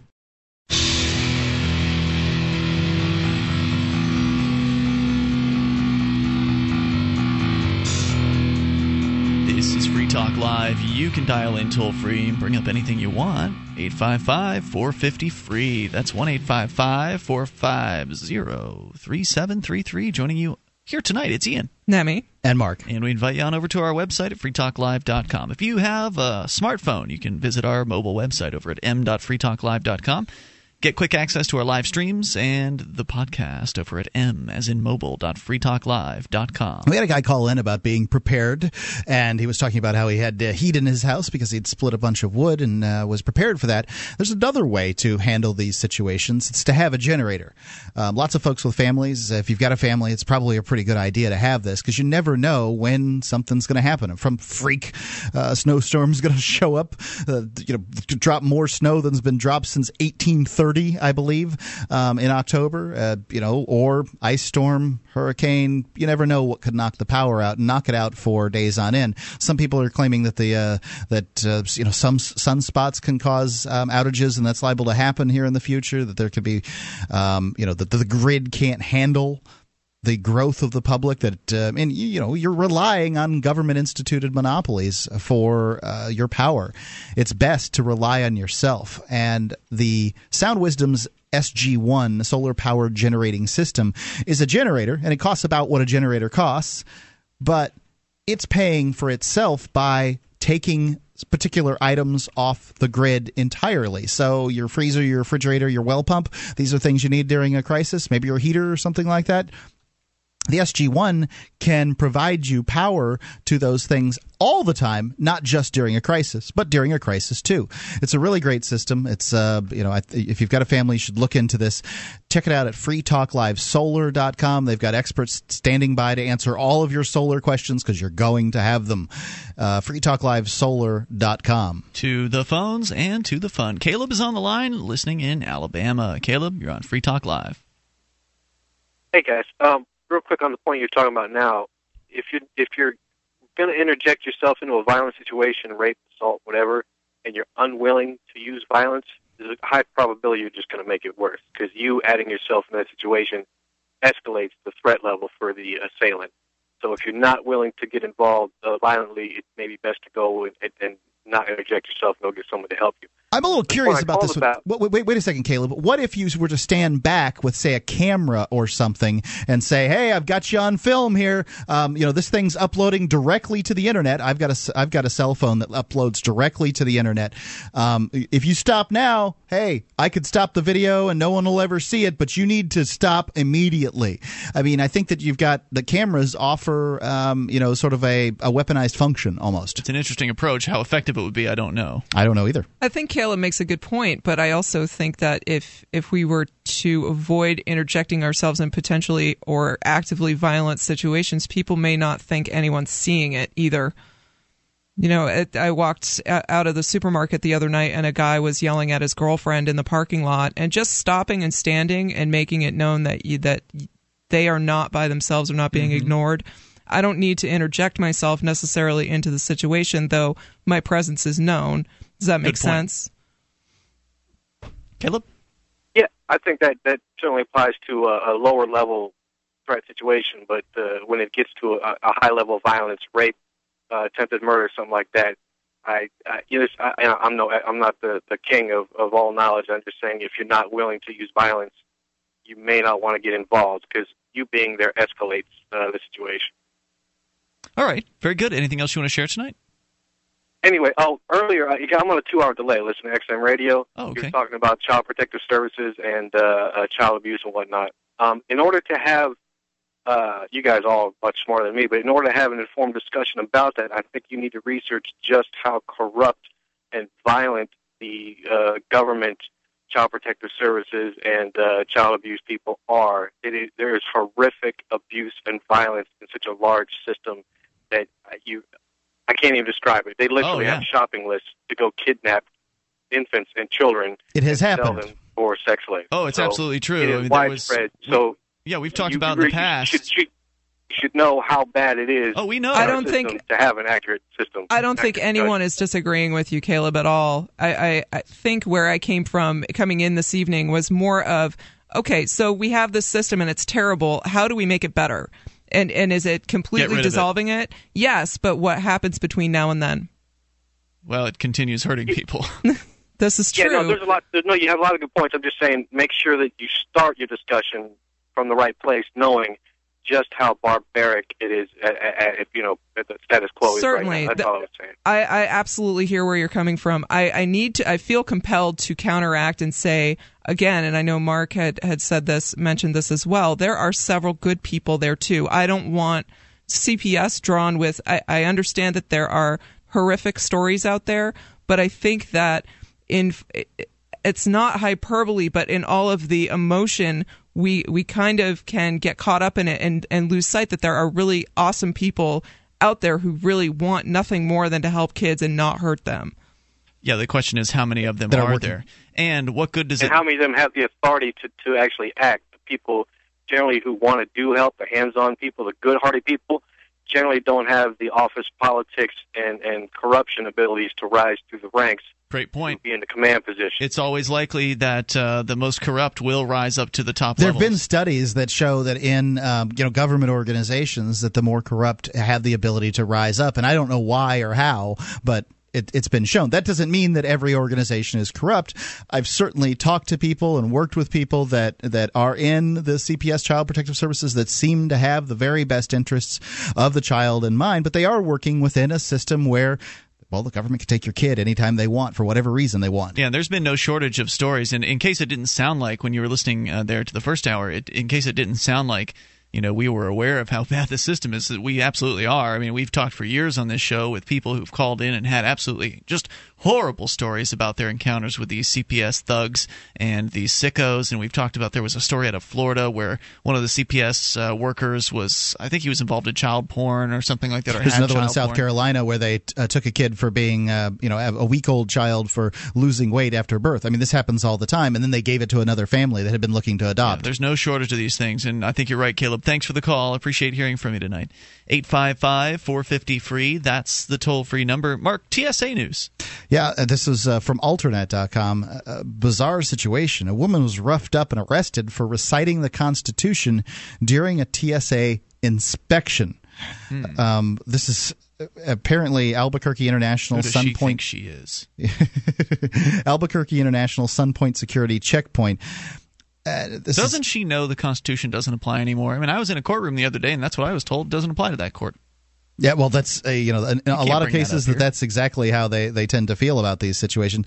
And this is a firsthand account from this uh, the, the, this woman. This is uh, T P Alexanders uh, who wrote it up, and I guess it uh, had been originally posted posted on the Daily Kos, so you can take that for what you uh, for what it's worth. But I think that it's a it's a very interesting story. I pass a camera crew filming uh, the ticket counter. I stop and consider them and um, telling them what I'm uh, about to do, but I decide against it. They probably won't care. Instead, I wheel my baggage to the security area. I can feel my heart beat in my chest. I've never done anything like this before. I've always said yes, sir, even when I don't agree. Mm. Even this simple act fills me with conflicting emotions. New Mexico is far warmer than my native Pacific Northwest. I'm sweating by the time I reach the first inspection point of my I D. I'm sure I already look like a terrorist. The T S A agent, perched on his stool, takes no notice. I look enough like my driver's license, and I have a valid airline ticket. My black uh, he blacklights my I D and lets me pass with hardly a glance. I've come here to moonlight for my real job. My daughter had a uh, an operation. And I had to come with thousands. Uh, had to come up with thousands in deductible. She's in college, and so far I've managed to keep her from becoming a debt slave like her mother. I took eight extra weekends of work in the land of enchantment, that's what they call New Mexico, uh, to cover the, the cost. I'm lucky, I guess, I, I can do that. Others with fewer job opportunities have no choice but to go bankrupt. My heart kicks it up another notch when I go to the conveyor belt. I shouldn't have had that coffee this morning, but thank God I didn't eat anything or I'd be hugging a trash can right now. All right, so she's planned to do something different this time. Yes. I've yet to find out what that is. We'll get here in a moment, uh, the rest of her story, and take your calls as well about what you want in the remaining moments of Free Talk Live, which are next at eight five five, four five zero, F R E E. Do you have a product or service that you can sell to a national audience? Free Talk Live is a nationally syndicated radio program on more than one hundred radio stations coast to coast. We've been named to Talkers Magazine's Heavy one hundred list. That's the one hundred most important radio talk shows in the nation, thrice. And five times the best political podcast from podcast awards dot com. You can have access to our more than one hundred radio stations and our large and loyal podcast audience for less than one thousand dollars a month. Contact me, Mark, at free talk live dot com.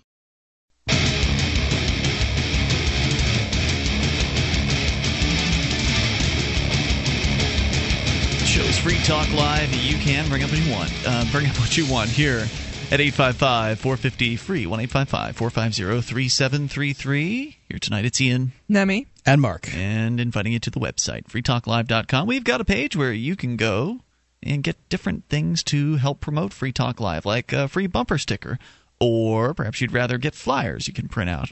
It doesn't have to be an or thing. You can do it all. You can also grab uh, web graphics and uh, banners and such. head on over to promote dot free talk live dot com. That's promote dot free talk live dot com. We'll get back to your phone calls here in a moment, but I want to hear the rest of the story, Mark, since we started it here. There's, about the T S A. That's right, and this is a really well-written story from the first-person point of view. This uh, this gal that uh, that had this happen to her, her name was uh, T J Alexanders. T P Alexanders is uh, the pen name, the nom de plume here.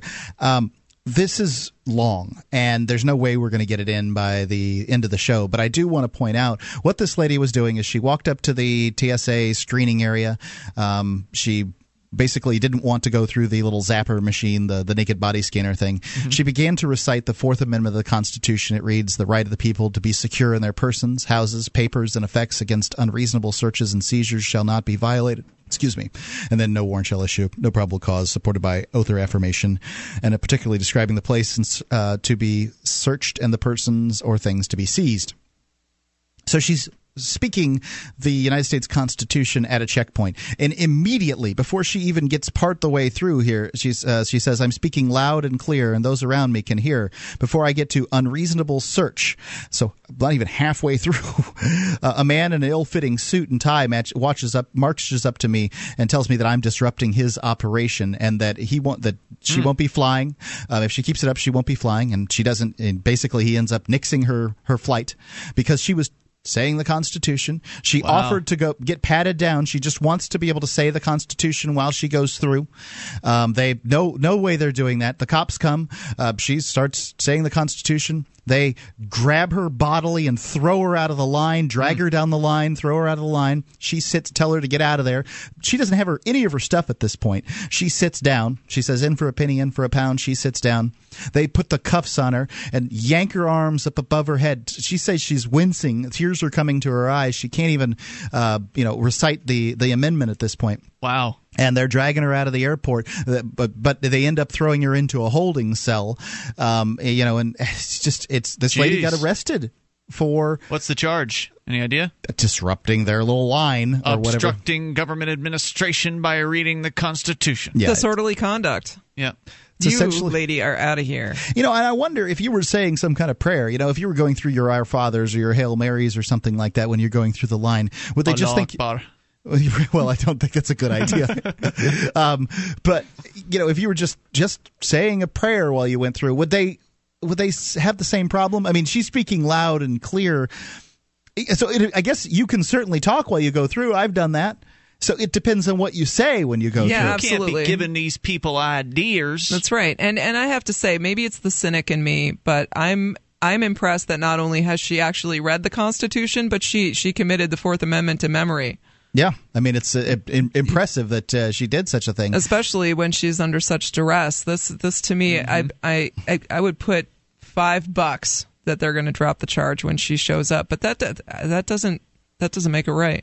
It doesn't now, make it right. Is this a federal charge or is this a state I don't thing? know what the specifics are as far as the charge goes, Ian. I'm just reading this person's yeah. first. I mean, you know, this, this person's first uh, firsthand read here, and it's well, now, expansive. Well, now this is interesting because on this program in the past, we've certainly talked about the T S A and the things they do to people and how outrageous they are and their security theater and that they're completely just incompetent in general and they can't really stop anybody that really wants to do damage. But one of the questions that has been asked is, well, what can we really do about it? What can we, the little sheep uh, out there being herded through their little checkpoints? I mean, Mark, you and I just traveled to Dallas, so we went through the T S A there. Uh, what can we do to really do something about this? And it has been suggested there could be protests. I mean, certainly in Germany they had like the uh, the naked or the semi-naked protests of the, the airline security there, and that got a lot of press.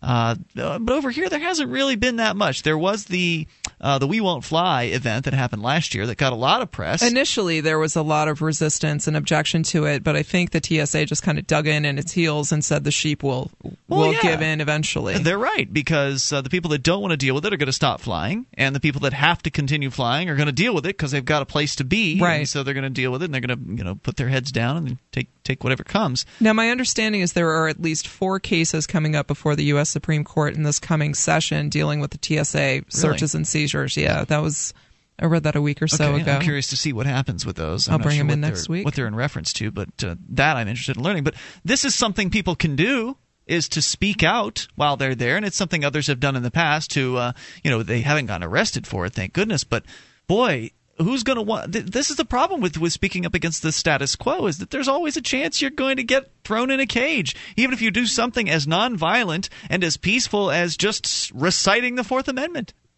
It wasn't that, like you said, she was cooperative, wasn't she? She, she was willing to go through the security. Did not deny anything. That they were attempting to, you know, they were in, during the questioning process, they were telling her that she refused to search, and she's like, I didn't refuse to search. Yeah. You never offered it to me. And he said, well, you refused to answer my questions. I didn't refuse to answer your questions. I refused to. Ha- I asked you if I had was, uh, you know, liable, you know, whether it was whether she was liable to hand over those pieces of paper. And she believed that she wasn't. So, you know, they, they were lying. That's, That's all. Plain and simple. Contempt of cop. Yep. It's uh, you know, they're, they're treating this lady like a terrorist, a regular American, a doctor, as a matter of fact, mm. um, treating uh, treating them like a some kind of terrorist for because, frankly, she's reading a, what they consider to be a terrorist document, which yeah. is the Bill of Rights. The fact is, in a nation of lies, speaking the truth is treason. Let's go to you and your thoughts. Amos is on the line listening in West Virginia to W B T S. Hey, Amos. Hey, hey, folks. Hey, what's on uh, your mind tonight? Yeah, this is kind of a free market. Free enterprise uh, question I wanted to bring up with you regarding homeschooling. Sure, mm-hmm, sure. Uh, I know the situation in another state. I'm not going to specify where it is, but the uh, person reported to me does some work for people that homeschool their children, and uh, the children are are taught about their religion and everything, but the kids are like around nine years old and they can't read. Now, what, and supposedly they're being homeschooled. What do you do in a situation like that? Well, there are um, there's, there's actually this, child abuse, or you know, I, you know, I don't know. Okay, uh, there, there are situations, different types of schooling that suggest that children learn to read at different times. Um, uh-huh. There's the you know the, the child directed learning philosophy says that some kids are ready to read early. My son is uh, three and a half years old. He's been reading, I think, since he was eighteen months or something like that. Different words. I mean, he can't he can't read a book all the way from from start to finish, but he can certainly pick out words, especially ones that he's interested in, like colors and stuff like that. And he knows what they say. Um, whereas other kids aren't interested in learning uh, as you know learning to read quite as as early. And And that maybe you can force a kid to learn, but in the process of forcing them to learn, they hate learning. You kill their desire to do it. So maybe it's okay to let some kids wait until twelve to learn to read. Uh, you know, I've never heard of a situation in the child-directed learning um, arena that a child didn't learn to read. Just that some of them will start at two and some of them will start at twelve. And so I, I don't I don't think that – no, I don't think that follows into the area of child abuse. You just have to resist the urge to impose your beliefs about learning on other people and their children, and trust that over time – young people will figure out what they need to in order to get through life. I mean, it, reading is a valuable thing, and at some point they're going to realize, hey, I think I'd like to read, learn to read now. Well, coming at this from, from a governmental standpoint, I know how, how we love the government here, but I think New Hampshire has really been battling in terms of defining what an adequate education is. And I think, well, granted, the government nece- shouldn't necessarily be in the business of determining what an adequate education is. I think it's interesting because New Hampshire has, as a whole, as its citizenry, tried to define what that is. Is that reading by ten? Is that reading by five? Is that reading by high school graduation? These are all questions. This is a big problem. Right. And, absolutely. And I'd like to point out that uh, on average, twenty percent of graduates of public school are functionally illiterate. So, I mean, you know, are, is the government... Go look at an urban zone. Is the government... Yeah, and it's forty percent in some urban areas. Is the government abusing our kids? Right.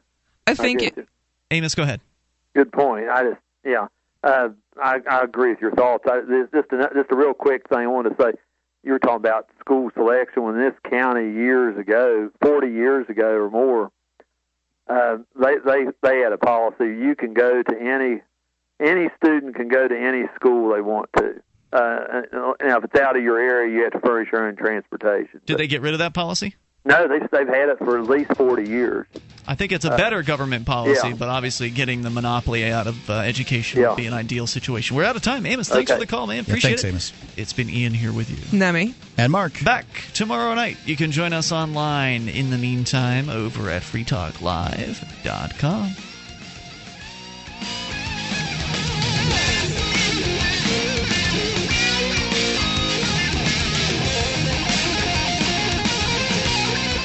When the power goes out for any length of time, you've got problems, starting with food that's going bad, even in the freezer. No communications, living by candlelight or flashlight. It's a bad place to be. The solar flare cycle is heating up and has already done damage to the grid. NASA and NOAA tell us that next year and in twenty thirteen, it will take down large sections of the grid for days or weeks at a time. Hurricanes and floods also cut power for several days or weeks. You can protect yourself now. The S G one solar generator by Sound Wisdom produces five thousand watts of household current, comes with two hundred thirty amp hours of battery, two hundred twenty watt solar panels, and a built-in battery maintainer desulfator. This is the only portable system you can add as many batteries or solar panels as you like. It will also convert power from windmills, water wheels, D C welders, or gas generators, any source of twelve volt D C power. See it now at free talk live solar dot com. Technicians are standing by now to answer your questions even during the Sunday night show. free talk live solar dot com.